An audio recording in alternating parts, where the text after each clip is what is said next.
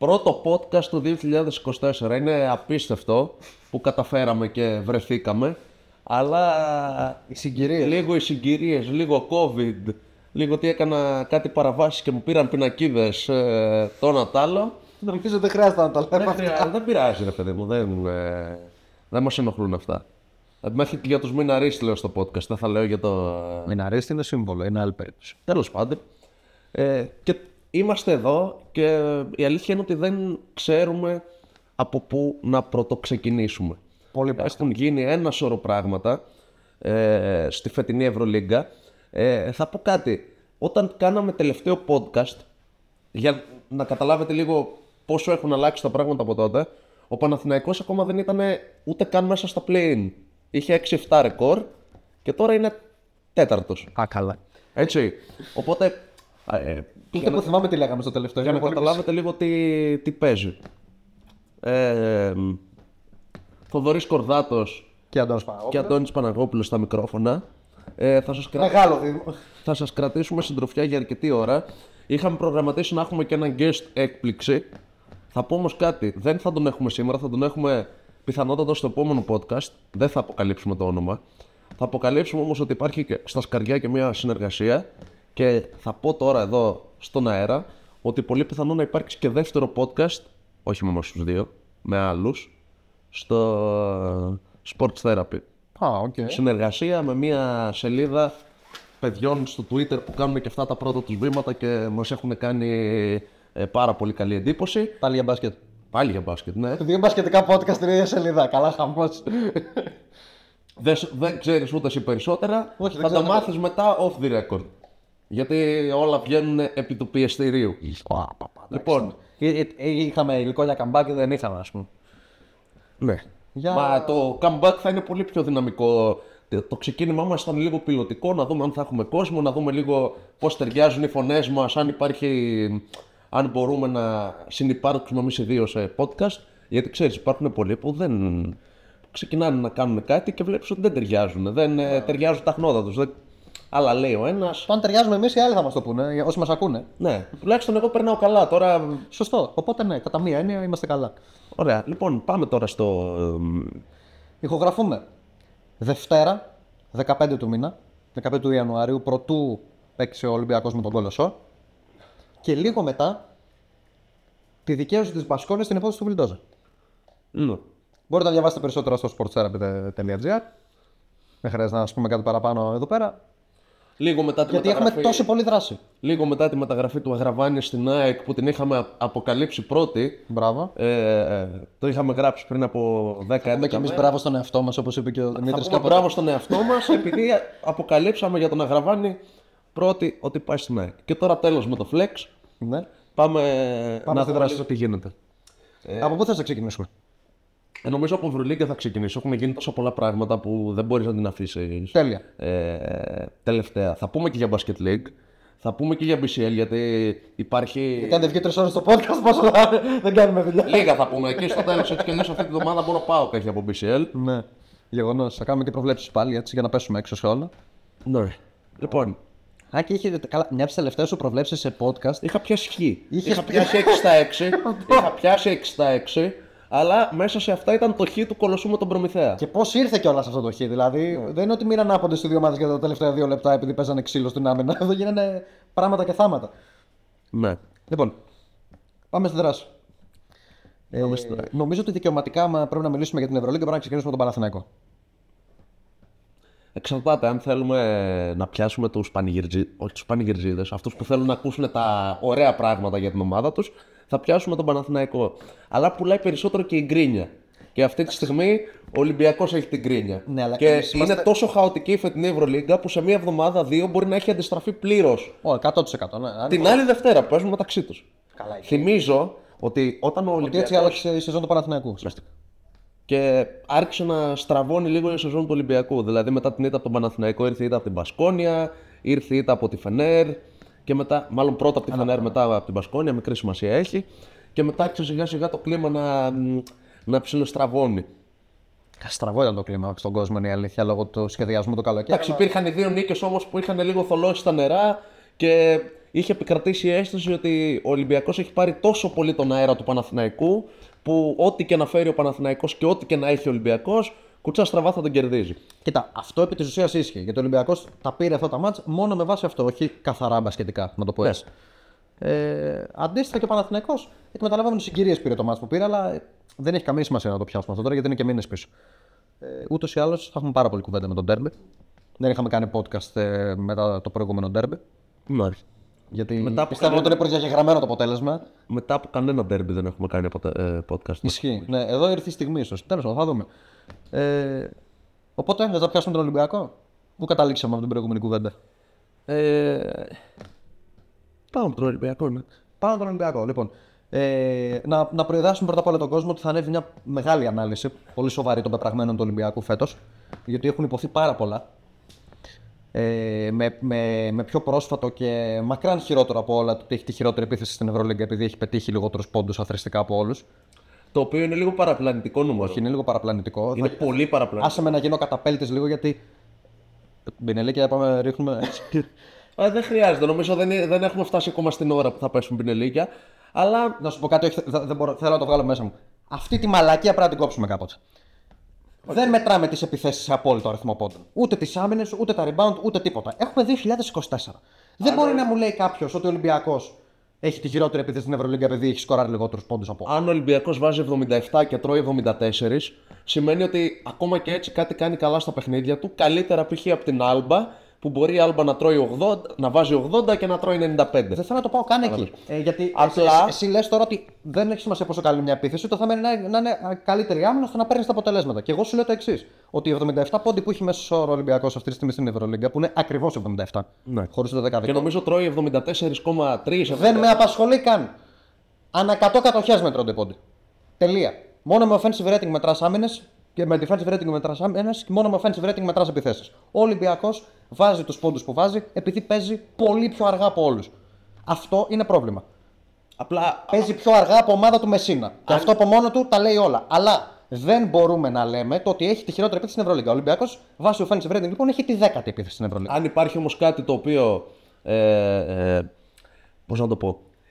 Αν υπάρχει κάποιο συμπέρασμα που βγαίνει από αυτό το νούμερο, γιατί ακόμα και έτσι βγαίνουν συμπεράσματα, Κανονικά δεν πρέπει να βγαίνει τίποτα. είναι ότι. Από τους- μα, και το 10ο, μα και το 10ο offensive rating δεν είναι κάτι το εντυπωσιακό, δεν είναι κάτι το. Εντυπωσιακό δεν είναι, αλλά θα σου πω ένα στατιστικό.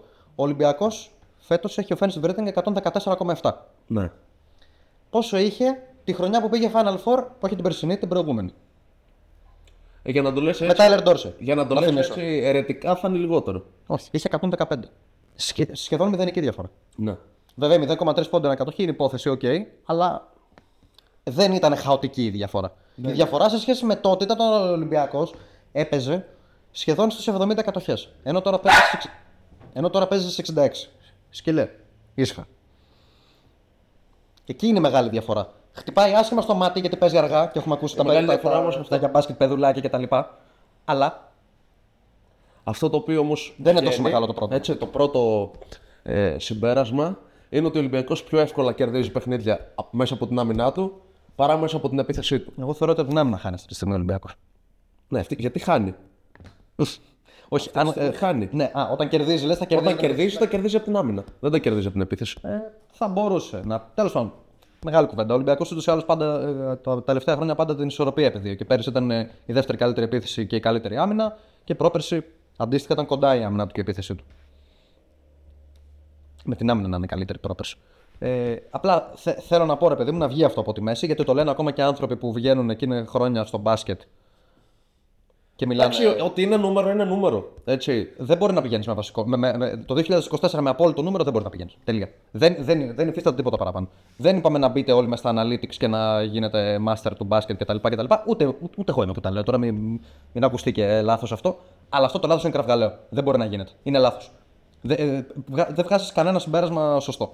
Ε, Πώς το λέμε; Ωραία, πάμε στο διατάφτα. Στο διατάφτα. Τι φταίει; Η τι φταίει. Εγώ θα σε ρωτήσω κάτι. Ναι. Ε, για να βάλουμε λίγο από την αρχή ίντριγκα στη συζήτηση. Είναι εγώ κάποια απογοήτευση στη σεζόν; Ε, με βάση τις προσδοκίες που έχτισε Με βάση πέρυσι. προσδοκίες. ε, που έχτισε με την περσινή του σεζόν, ναι. Θα μπορούσε να το πεις. Είναι κακός ακόμα και σε πράγματα που μας έχει συνηθίσει να είναι καλός. Αυτό ακριβώς. Ναι. Ε, ε, πιστεύεις ότι με το υπάρχον υλικό που υπάρχει στον Ολυμπιακό αυτή. Ναι. Γιατί δεν νομίζω ότι ο Ολυμπιακός θα αλλάξει πολύ τη, τότε δεν θα αλλάξει. το roster του. Το rotation θα αλλάξει. Κάτι το οποίο μπορεί να αλλάξει, για παράδειγμα, είναι κάποια στιγμή να γίνει πιο ενεργός ο Μιντουρλόγκ. Στην Ευρωλίγκα αμφιβάλλω. Τον πήρες, δεν γίνεται να μην το χρησιμοποιήσεις. Τέλος πάντων. Όχι, για, για την Α1 έρθω με τον Οκ. και, και για τους τραυματισμούς και για τους 4-5 τραυματισμούς που βγάζει κάθε χρόνο ο Γκος. Οκ. Υπάρχει ρεαλιστική ε, μ, Φόρμουλα βελτίωσης; φόρμουλα βελτίωσης. Ο, ο Walkup φέτος μου θυμίζει τον Walkup της ε, τελευταίας του χρονιάς της Ζαλγκίρις, που δεν ήταν πολύ καλός. Εγώ θυμάμαι. ε, με- ε, Ή της προτελευταίας. εγώ θα σου πω ότι θυμίζει τον Walkup της πρώτης χρονιάς της Ζαλγκίρις. Ώρες. Όχι, όχι, όχι, εντάξει. Ώρες, ώρες. Για διαστήματα. Δηλαδή τώρα ε, με την Μιλάμε Μπασκόνια. στη σούμα, ρε παιδί μου. Εντάξει, ότι υπάρχουν διαστήματα που ο Walkup είναι πολύ κακός και παιχνίδια στα οποία Ναι. είναι πολύ κακός, ναι. Αλλά μ, επειδή πλέον έχει αποκτήσει και μια διαφορετική επίδραση στο παιχνίδι του, δηλαδή ο Walkup την πρώτη χρονιά στις Αλγύρες, όταν δεν τράβαγε, πήγαινε πάγκο. Ναι, ο Σάρας του έκανε καψόνια, του έκανε διάφορα. Τώρα. Ο Αλλά το άλλαξε και Μπαρτζόκας- θέση, ήταν δύσκολο Ναι, αυτό. Το Ρόμπαρτ Τζόκας δεν έχει την πολυτέλεια να τον τραβήξει και πολλή ώρα στον πάγκο. Το κάνει, αλλά. Το κάνει, έχει χάσει το παιχνίδι με την Πασκόνια ήταν που έπαιξε λιγότερο απ' όλα.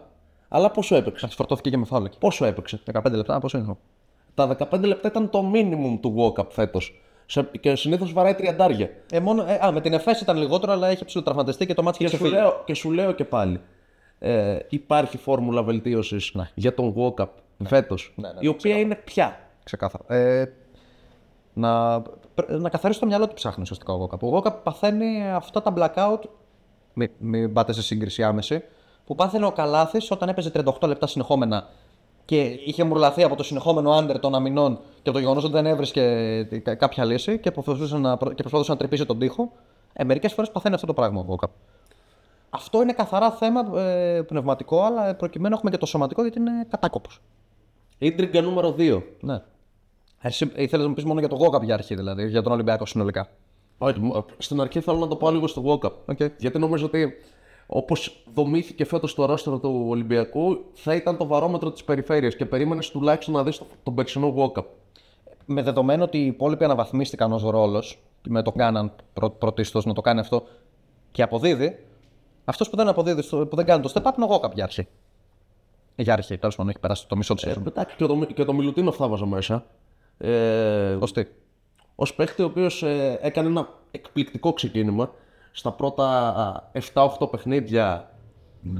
Ε, Καταρχάς ήταν έγκλημα να μην τον έχεις στο φάνταση. Γεγονός. Ε, δεύτερον, ε, είχε τρομερή επίδραση, επίδραση στο παιχνίδι του ολυμπιακου και μέχρι να μπει ο Φάλ, γιατί ο Φάλ στην αρχή δεν ήταν καλά, προερχόταν και από τραυματισμό. Στην αρχή δεν έπαιξε λόγω τραυματισμού και Ουσιαστικά ο Μιλουτίνοφ ήταν σαν να ερχόταν με φόρα από το παγκόσμιο. μετά- ουσιαστικά αυτό έγινε. Αυτό έγινε.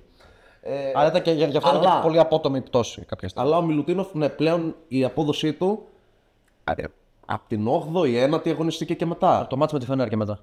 Ε, πότε ήταν, 8η αγωνιστική ήταν αυτό. Κάτι τέτοιο. Ναι. Ουσιαστικά είναι από το σημείο που ξεκίνησαν οι τραυματισμοί. Ναι. Από εκεί και πέρα είναι άλλος Μιλουτίνοφ. Ναι. Ήταν μέχρι την εβδομάδα που πέρασε, θα πω εγώ. Στην διαβολοβδομάδα της Ισπανίας ο Μιλουτίνοφ είναι εξαιρετικός. Ναι. Και Ειδικά στο. Εδώ, με την Πασκόνια.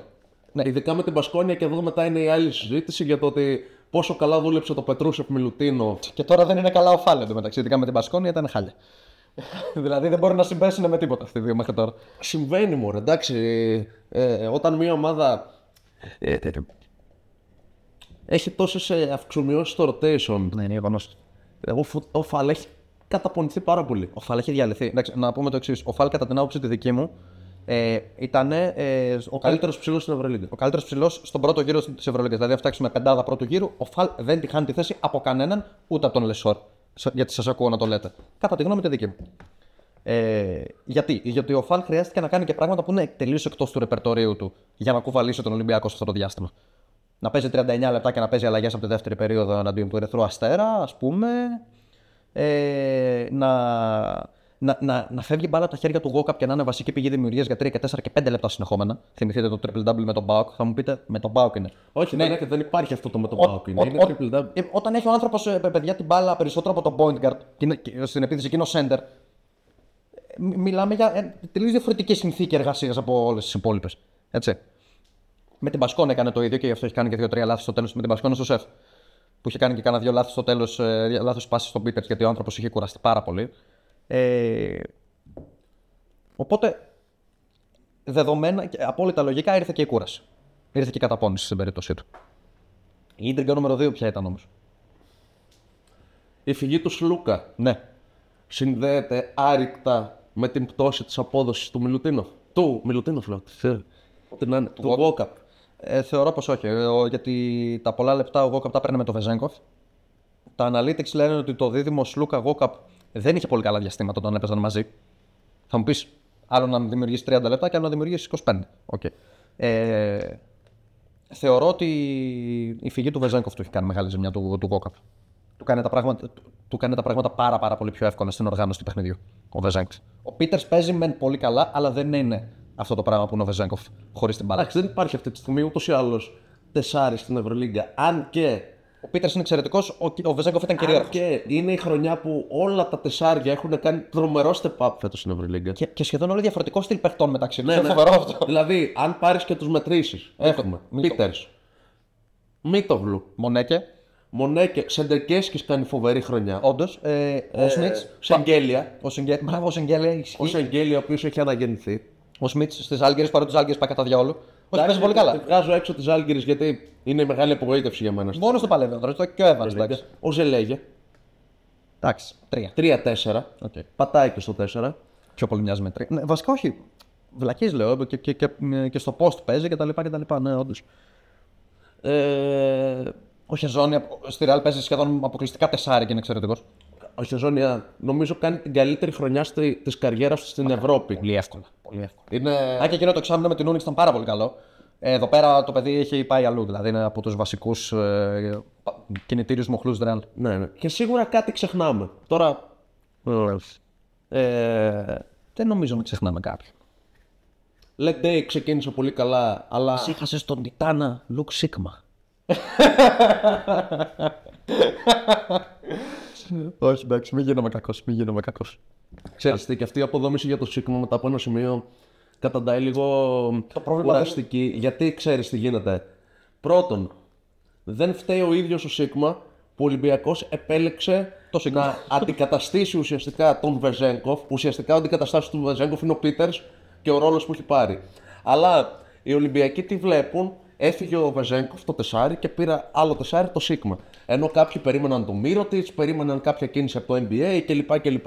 Εντάξει, αυτό εκ των πραγμάτων δεν Δεύτερον, ο Σίγμα δεν έχει πάρει πολύ χρόνο συμμετοχής. Του κάλιασαν και κάποιες συγκυρίες, κάποιοι τραυματισμοί στο ξεκίνημα και όλα αυτά. Θα πηγαίνω κι εγώ σίγουρο διαβόλου και θα πω ευτυχώς δεν έχει πάρει χρόνο. Και τρίτον, το πρόβλημα του Ολυμπιακού αυτή τη στιγμή δεν είναι μόνο ο Σίγμα.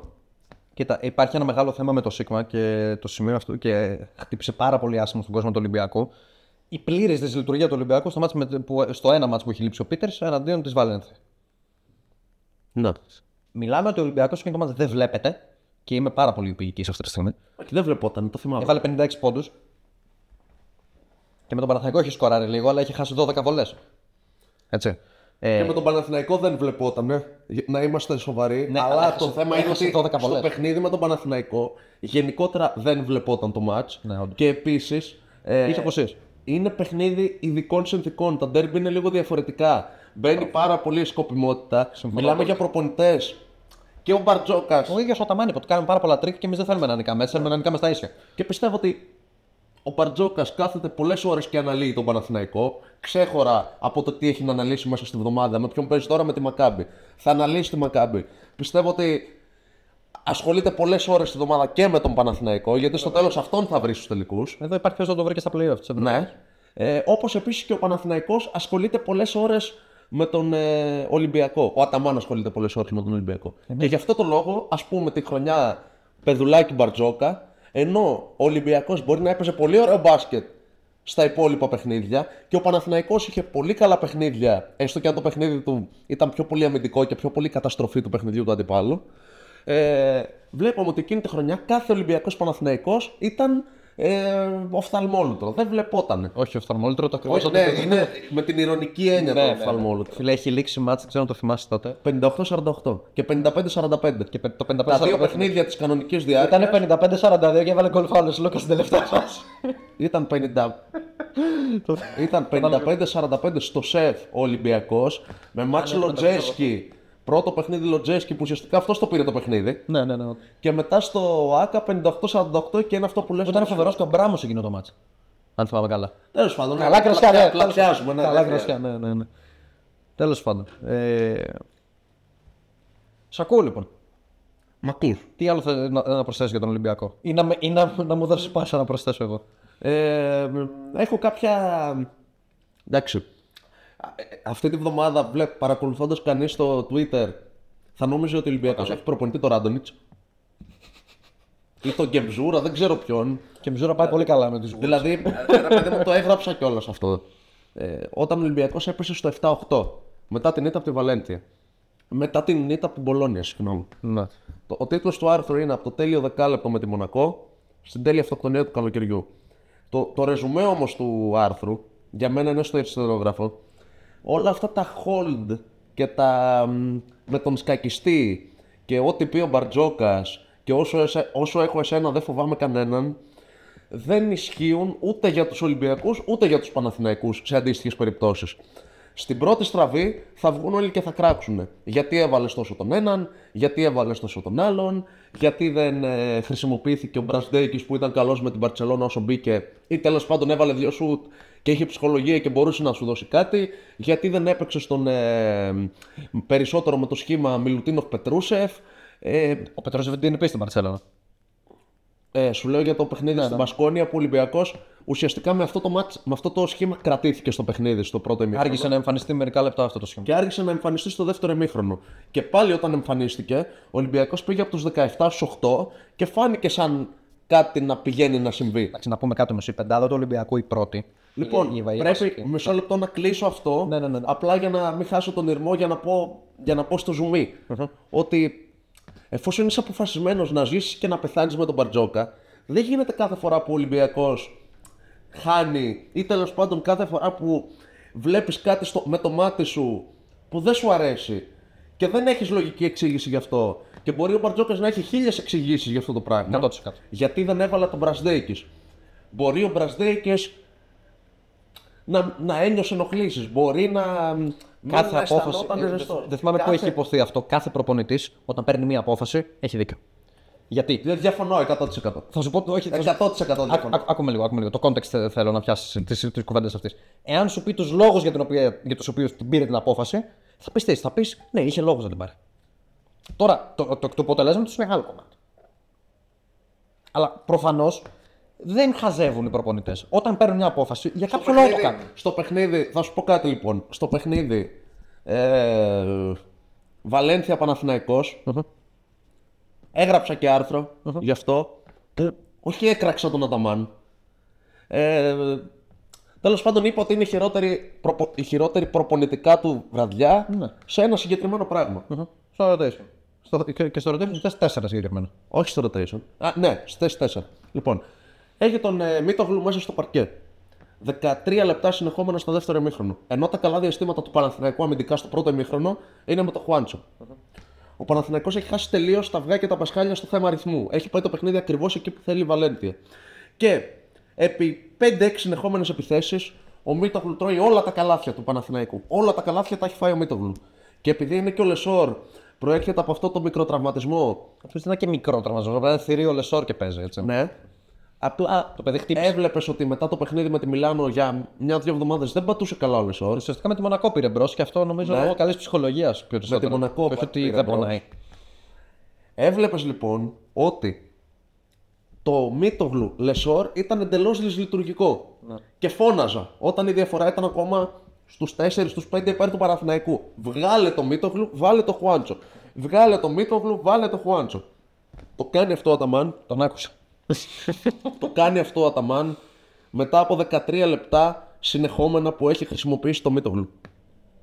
Το σκορ από 50-59 υπέρ του Παναθηναϊκού από όταν άρχισε να φαίνεται σιγά σιγά το πρόβλημα με τα κενά μέσα στη ρακέτα, με την ευκολία με την οποία ε, οι παίχτες της Βαλέντια έκαναν ό,τι ήθελαν τους παίχτες του Παναθηναϊκού, το 50-59 μέσα σε 8-9 αγωνιστικά λεπτά έγινε 73-66.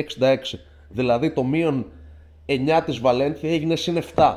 Στο 73-66 ο Αταμάν παίρνει τη γενναία απόφαση και σηκώνει το Χουάντσο. Μάλιστα, πριν μπει ο Χουάντσο, η Βαλένθια έχει χάσει δύο ελεύθερα τρίποντα σε κατάσταση transition. Αν ο, ο Αταμάν είχε αργήσει λίγο ακόμα, ο Παναθηναϊκός θα είχε χάσει το παιχνίδι, θα είχε χαθεί το τρένο και μετά θα μιλάγαμε όχι για το ποιος θα πάρει το παιχνίδι, γιατί αν η Βαλένθια μπορεί να κυνηγήσει και τη διαφορά του αγώνα στο ΑΚΑ. Αν πήγαινε η διαφορά στους 12 στους 13. Εντάξει. Το ζήτημα ουσιαστικά θα ήταν ότι Σηκώθηκε ο Χουάντσο, μπήκε και ο Παναθηναϊκός κέρδισε βγάζοντας όλες τις άμυνες με το Χουάντσο. Από εκεί που είχε φάει. ε, κλείδωσε για τα καλά. Είχε, Ενώ η επίθεση είχε του. φάει 23 πόντους σε 8 λεπτά, στα τελευταία 8 λεπτά δέχτηκε 8 πόντους. Έτσι. Και η επίθεση. Έκανε και λάθη η Βαλένθια. Ναι, όχι. Σίγουρα, αλλά τους Αλλά, αλλά... ξε, οπότε εκ του αποτελέσματος, όταν κάποιος το φωνάζει και το βλέπει, γιατί οι προπονητές ξέρουν καντάρια μπάσκετ σε σχέση με εμάς. Δεν το συζητάω αυτό. Ρε παιδί μου, για να είμαστε εδώ πέρα και να το αναλύουμε, μπορούμε να πούμε δύο πράγματα και μπορούμε να εκφράσουμε τις ενστάσεις μας. Και οι το προπονητές θέμα. πολλές φορές μπορεί να έχουν αιμονέ, μπορεί να κολλάει το μυαλό τους, μπορεί να αργούν να πάρουν μία απόφαση, μπορεί να. Επειδή ο, ο Αταμάν, ας πούμε, το καλό του διάστημα το έκανε με το Μίτογλου. Το πρώτο καλό διάστημα του Παναθηναϊκού είναι με τον ε, Μίτογλου να κάνει το κάτι παραπάνω. Και ο Πάτσο ήταν τραυματίας. Δεν την έχει κερδίσει κιόλας την εμπιστοσύνη του. Δεν την έχει κερδίσει, αλλά σε τέτοια παιχνίδια όταν βλέπεις ότι σου τραβώνουν και ότι ο καλός σου παίχτης δεν μπορεί να ανταποκριθεί, αυτός που εμπιστεύεσαι περισσότερο, από το να τον κάψεις και να τον εκθέσεις κιόλας, γιατί σε, σε εκείνο το παιχνίδι τον είχε εκθέσει για πολλή ώρα τον. ε, Και συνέβη ξανά αυτό με την ΕΦΕΣ. Με το Μίτο. Ναι, ναι, ναι, ναι. ναι. Που έχει κάνει την ανατροπή η ΕΦΕΣ ε, βασιζόμενη κυρίως στο γεγονός ότι ο Μίτο δεν έχει πόδια από νησιμο και μετά το παιδί. Να, να πω κάτι. Α, αυτό το τέτοιο ε, μπορεί να περνάει. Σίγουρα περνάει και άλλα μηνύματα ο Αταμάν στου παίχτε του με το χρόνο συμμετοχής. Και ο Μπαρτζόκας όμως. Ναι, αυτό, α, αυτά τα τρία λεπτά με την, ε, του, του, του Χουάντσο με την ΕΦΕΣ εμένα μου χτύπησαν άσχημα. Άντε εντάξει. Μπαίνει μέσα και, και κοιμάται ο Χουάντσο. Κάνει τρεις πατάτες απανοτές. Ένα rebound, ένα blockout, ένα τέτοιο. Ωραία, εντάξει, όχι και τρία λεπτά, ρε φίλε. Ε, Δηλαδή το Μίτογλου γιατί είσαι διατεθειμένος να του συγχωρήσεις έξι διαδοχικές φάσεις οποίε. επειδή ο Μίτογλου δεν κοιμάται. Καλά, Επειδή ο Μίτογλου, επειδή ο Μίτογλου ακόμα και να. και σε διαστήματα σαν αυτό που σου λέω με τη Βαλένθια, πνευματικά είναι στο παιχνίδι. Είναι διατεθειμένος να τα δώσει όλα. Και απλά ε, υπάρχουν διαστήματα που μπορεί να μην του βγαίνει ένα μαρκάρισμα, μπορεί να έχει κουραστεί, αλλά είναι εκεί και βγάζει πάθος. Σου λέει λοιπόν ότι δεν. ε, μπαίνεις μέσα και τα τρία λεπτά που σου δίνω βάζεις την εφέση από το πουθενά στο μάτς. Γιατί αυτό έγινε με το Χουάντσο μέσα. Ναι, και μετά την έβαλε και ο Μίτογλου γιατί δεν μπορούσε άλλο. Γιατί δεν μπορούσε να ακολουθήσει. Τέλος πάντων. Ε, θεωρώ ότι είναι ρε παιδί πολύ μου. μεγάλη κουβέντα. Ε, θεωρώ ότι ε, ακόμα και αν δεν είναι καλός ο Χουάντσο, ωραία, βγάλ τον, δώσ' του ξανά την ευκαιρία όταν η διαφορά είναι στους 20 πόντους στην τρίτη περίοδο. Για να δεις μήπως μπορείς να ξεκουράσεις το Μίτογλου, να τον έχεις να τον έχεις έτοιμο στα τελευταία 6 λεπτά και ξεκουραστεί. Αυτό. Εντάξει, Τώρα από εκεί και πέρα, είπαμε, είναι χίλιοι δυο οι λόγοι για τους οποίους παίρνουν αποφάσεις οι προπονητές και εμείς δεν τους ξέρουμε. Οπότε είναι πα- απόλυτα θεμητό αυτό που κάναμε αυτή τη στιγμή που συζητήσαμε πάρα πολύ ωραία το ότι κάπου έχουμε ενστάσεις. Και δεν έχει Αν καμία δεν σχέση υπήρχαν με το, και ότι ο, ενστάσεις, με το ότι ο Αταμάν έχει ταβέρνας. Αν δεν υπήρχαν, ε, Κατάλαβες. Δεν έχει καμία σχέση με αυτό το τίποτα σχόλιο. αν δεν υπήρχαν ενστάσεις, δεν θα υπήρχε λόγος να κάνουμε podcast. Ναι, ναι, ακριβώς. Καμία αντίρρηση. Καμία αντίρρηση. Εδώ είμαστε για να τα συζητάμε. Δηλαδή, κανονικά θα μπορούσε. ε, κανονικά. Υπό άλλε συνθήκε θα μπορούσες να μου λες. Θεωρώ ότι έγινε αυτό λάθος. Και εγώ να απλά να σου απαντάω, ε, εντάξει, κάτι θα σκέφτηκε ο Μπαρτζόκα. Κάτι θα σκέφτηκε ο Αταμάν. Ναι, έτσι κουβέντα δεν γίνεται. Πρέπει λίγο να προχωράει η συζήτηση. Μένουμε λίγο στον Ολυμπιακό. Επιστρέφουμε λοιπόν στο Ολυμπιακό. Ναι. Ωραία. Απλά ε, έγινε αυτό σε αντιδιαστολή για να σου εκφράσω ότι Ναι, θέλαμε να τα πούμε και τότε για τον Παναθηναϊκό. Απλά υπήρχε τέτοιο. Ναι, απλά υπήρχε τότε. Ε, δεν υπήρξε δυνατότητα τέλος πάντων να τα πούμε σε podcast ε, μετά από εκείνη την ε, εβδομάδα. πάμε Τι σε προβληματίζει άλλο; στον Ολυμπιακό. Ναι. Ε, αυτό που λέμε για τον, ε, για τον Μπαρτζόκα, λίγο το rotation, Και τον Μπαρτζόκας έδειξε πως. Ε... πιστεύεις ότι τους εμπιστεύεται όλους τους παίκτες; Όχι, είναι σαφές ότι δεν τους εμπιστεύεται όλους. Μπρασδέικης, Ο Μπραζδίκης δεν απολαμβάνει καμία εμπιστοσύνη και είναι σαφές αυτό. Αν και με τον Μπατσκόνε τέλειωσε το μάτ. Το οποίο τέλος πάντων. Ε, και που το τέλειωσε. καμία αντίρρηση. Αλλά εντάξει, δεν, έτσι είναι αυτά. Όλοι και ακόμα και μεγάλοι παίχτε έχουν τελειώσει μάτς και δεν χωρίς να Ότι ένας παίχτης, επίσης να πούμε κάτι για τον Μπρασδέικης, το ότι ένας παίχτης δεν έχει προσαρμοστεί ακόμα, Είναι απόλυτα λογικό σε ένα τέτοιο είναι σύστημα. πάρα πολύ φυσιολογικό. Ε, βέβαια. Το να μην μπορεί να βάλει layup μόνος του, Ναι, αυτό είναι, είναι ένα πρόβλημα, αλλά είναι, δείχνει ότι επειδή ένας παίχτη δεν γίνεται να μην μπορεί να βάλει το layup μόνος του, δείχνει ότι είναι θέμα ψυχολογίας. Δες και το Χουάντσο, ο οποίος κάτω από το καλάθι πρέπει να έχει καλύτερα ποσοστά στη μηναρίστη. Ε, τώρα είναι Ειδικά δυνατόν, με μένα στο παρκέ, όντως έχουμε καλύτερα ποσοστά. είναι δυνατόν τώρα ο Χουάντσο να, να μην μπορεί να βάλει τα layup; Που μαζεύει και τα επιθετικά rebound το παιδί και, και μπαίνει με δύναμη στις φάσεις. Το να μπεις με δύναμη στη φάση δεν έχει να κάνει με την ψυχολογία σου. Λες, θα το κάνω. Ε, το άγχος εκείνη την ώρα σε καταβάλει, είναι σαφές. Μιλώντας τώρα για το rotation, ε, για, για, το, για τον Μπαρτζόκα και τις αποφάσεις. Ε, έχει προαναγγείλει ο ίδιος, επί της ουσίας σε συνέντευξη τύπου στο μάτσα με την Πασκόνια, το, το, το rotation θα σφίξει. Εγώ αυτό κατάλαβα, κατάλαβα από όσα είπε. Είπε ότι ε, πρέπει να αλλάξουμε, να αναθεωρήσουμε κάποια πράγματα στο πλάνο μας. Θα βρω τους παίχτε που μπορούν να το υπηρετήσουν. Ποιοι είναι αυτοί; Θεωρώ. Κοίτα. Ποιοι είναι αυτοί, πάμε. Ονόματα. Πρέπει να κοπεί, πρέπει να κοπεί με, ε, εδώ, εδώ και τώρα το, το αστείο με το Σίγμα. Συγγνώμη που το λέω έτσι, αλλά αυτός ο άνθρωπος δεν μπορεί να βοηθήσει τον Ολυμπιακό και από ένα σημείο και μετά, επειδή χαζός δεν είναι, ίσα ίσα έχει γίνει και μεγάλο, μεγάλο μήμα με το πόσο έξυπνος υποτίθεται ότι είναι ο Σίγμα, το βλέπει ότι μπαίνει, ότι μπαίνει ο ίδιος μέσα και η ομάδα έχει πρόβλημα. Τις περισσότερες φορές. Εντάξει, νομίζω. Να πούμε βέβαια ότι με την Παρσελόνα ήταν καλός ο άνθρωπος, έτσι. Και, και ο Ολυμπιακός ήταν αρκετά καλός στο διάστημα που ήταν μέσα ο Σίγμα, δηλαδή είναι όλο μαζί. Αλλά θεωρώ ότι ήταν πιο πολύ θέμα με Λουτίνοφ αυτό. Α το αφήσουμε. Ε, Πετρούσεφ με ρόλο και όχι 5 λεπτά στη δεύτερη περίοδο και άλλα 3 στην τρίτη για να ξεκουραστεί ο Πίτερς. Με ρόλο. Απέδειξε ότι μπορεί να το κάνει με την Πασκόνια. Ε, στους, στα δύο center το... θα βρεθεί κάποια στιγμή η λύση να είναι και οι δύο σε μια σχετικά καλή κατάσταση, δηλαδή να μην είναι ο ένας χάλια ο άλλος καλός, να είναι και οι δύο σε, και σε μια normal κατάσταση να μπορούν να παίζουν και ανάλογα τις ανάγκες του μάτς κτλ. Να δούμε ποιος θα παίζει παραπάνω. Δεν είναι ο Μιλουτίνοφ ίδιο πράγμα με το Φαλ, που γιατί το έχουμε βαρεθεί να το ακούμε αυτό, επειδή είναι και οι δύο πολύ ψηλοί. Καμία σχέση δεν έχουν παικτικά στην επίθεση. Και από εκεί και πέρα αυτοί που ξέρει, οι παίχτε που ξέρεις. Πρέπει να, πρέ, ε, ο Γόγκα πιο σίγουρα είναι μέσα στο, μέσα στο παιχνίδι. Ο Πίτερς και ο Πετρέζεφ όπως προανέφερα. Ο Φάλ και ο Μιλουτίνοφ 6. Έχουμε εκεί. Λαριτζάκης, Ο Παπα-Νικολάου 7. Ο οποίος ο Νικολάου επίσης είναι κακός. Ο οποίος ειδικά το τελευταίο διάστημα δεν είναι δηλαδή μόνο το πόσο κακός είναι ο Γόγκα, έχει και ο Παπα-Νικολάου θέματα. Και είναι απόλυτα λογικό γιατί είναι κουρασμένος ο άνθρωπος. Ε, Παπα-Νικολάου 7 λοιπόν. Και από εκεί και πέρα πρέπει να επιλέξει τον Μπαρτζόκα στον 8ο παίκτη. Λέω εγώ. Ε, μα και σου δεν αφήνεις έτσι. Θα είναι ο Μακίσικ σίγουρα μέσα σε αυτούς, διότι δίνει την προσωπική φάση που κανένας άλλος δεν έχει στην ομάδα Λαρετζάκη. Και την άμυνα. Και από εκεί και πέρα ο Λαρετζάκης σαν άνοιγμα το μάτσο. Μερικές φορές ε, θα, θα παίζει, μερικές όχι. Ή μερικές φορές θα, δεν θα παίζει. Μπορεί να παίξει τρία λεπτά, ας πούμε, στη δεύτερη περίοδο, αλλά αυτά Ο τα, Λαρετζάκης νομίζω ότι άμα δεις το πρώτο του τρίλεπτο θα καταλάβεις πώς θα είναι σε όλο το μάτσο. Τι πρώτες δύο αποφάσεις θα πω. Ναι, ναι, ξεκάθαρα. Ε, ε, αλλά η απο... στο δεύτερο, στη δεύτερη περίοδο ο Ολυμπιακός, το έχετε παρατηρήσει ακόμα και στον περσινό ημιτελικό τη- με τη Μονακό. Οι χρόνοι προσαρμόζονται στη δεύτερη περίοδο, ό,τι και να συμβεί, όποιο και να είναι το τελικό σκορ της περίοδου, για να βγουν τα rotation και να μην φορτωθούν πάρα πολύ κάποιοι παίχτες. Και μετά στο δεύτερο ημίχρονο ο Μπαρτσόκα αφήνει παίχτες να παίξουν όλο το ημίχρονο. Αλλά στη δεύτερη περίοδο τους ξεκουράζει. Πάντα αυτό γίνεται. Σου λέει, ας βρεθώ και στο μείον 15 στη δεύτερη και ας κάνω αντεπίθεση, θα κάνω αντεπίθεση στο δεύτερο ημίχρονο. Ε, υπάρχει. Έχει ο Ολυμπιακός φέτος την πολυτέλεια να μένει στο μείον 15. Πέρυσι την είχε. Όχι, σε καμία περίπτωση. Απλά σου λέω ότι το, το, το, το, το ότι κάποιος έπαιξε 3 λεπτά στη δεύτερη περίοδο δεν σημαίνει ότι είναι κομμάτι του rotation. Μπήκε εκεί μόνο για να βγουν τα κουκιά. Όχι για να δώσει κάτι στο παιχνίδι, όχι επειδή έχει ρόλο. Αυτό λέω. Δηλαδή κάποια τέτοια διαστήματα δεν μετράνε στο ότι ο παίχτη έπαιξε. Από, ότι απολαμβάνει εμπιστοσύνη κτλ. Εξαρτάται, κτλ. μου. Αν μπει ας πούμε, ο Λούτζης μέσα και κάνει ένα ημίχρονο σαν αυτό που έκανε με την ΕΦΕΣ, μπορεί να γίνει πέρυσι, λέω, που έβαλε τους 13 πόντους. Ε, μπορεί να γίνει παράγοντας στο παιχνίδι. Αυτό είναι ένα μεμονωμένο Αλλά πε- ναι, περιστατικό και μάλιστα υπήρχε και η απουσία του Λούκα εκείνο το μάτσο. Οπότε τα rotation τροποποιήθηκαν. Ε, τώρα ο Μπραντέκη πολλές φορές που μπαίνει ένα τρίλεπτο, ένα τετράλεπτο στη δεύτερη περίοδο και μετά δεν ξαναπαίζει. Δηλαδή, ε, ο ουσιαστικά Μπραντέκης- δεν έχει παίξει αυτό το πάω να μάτς. σου πω.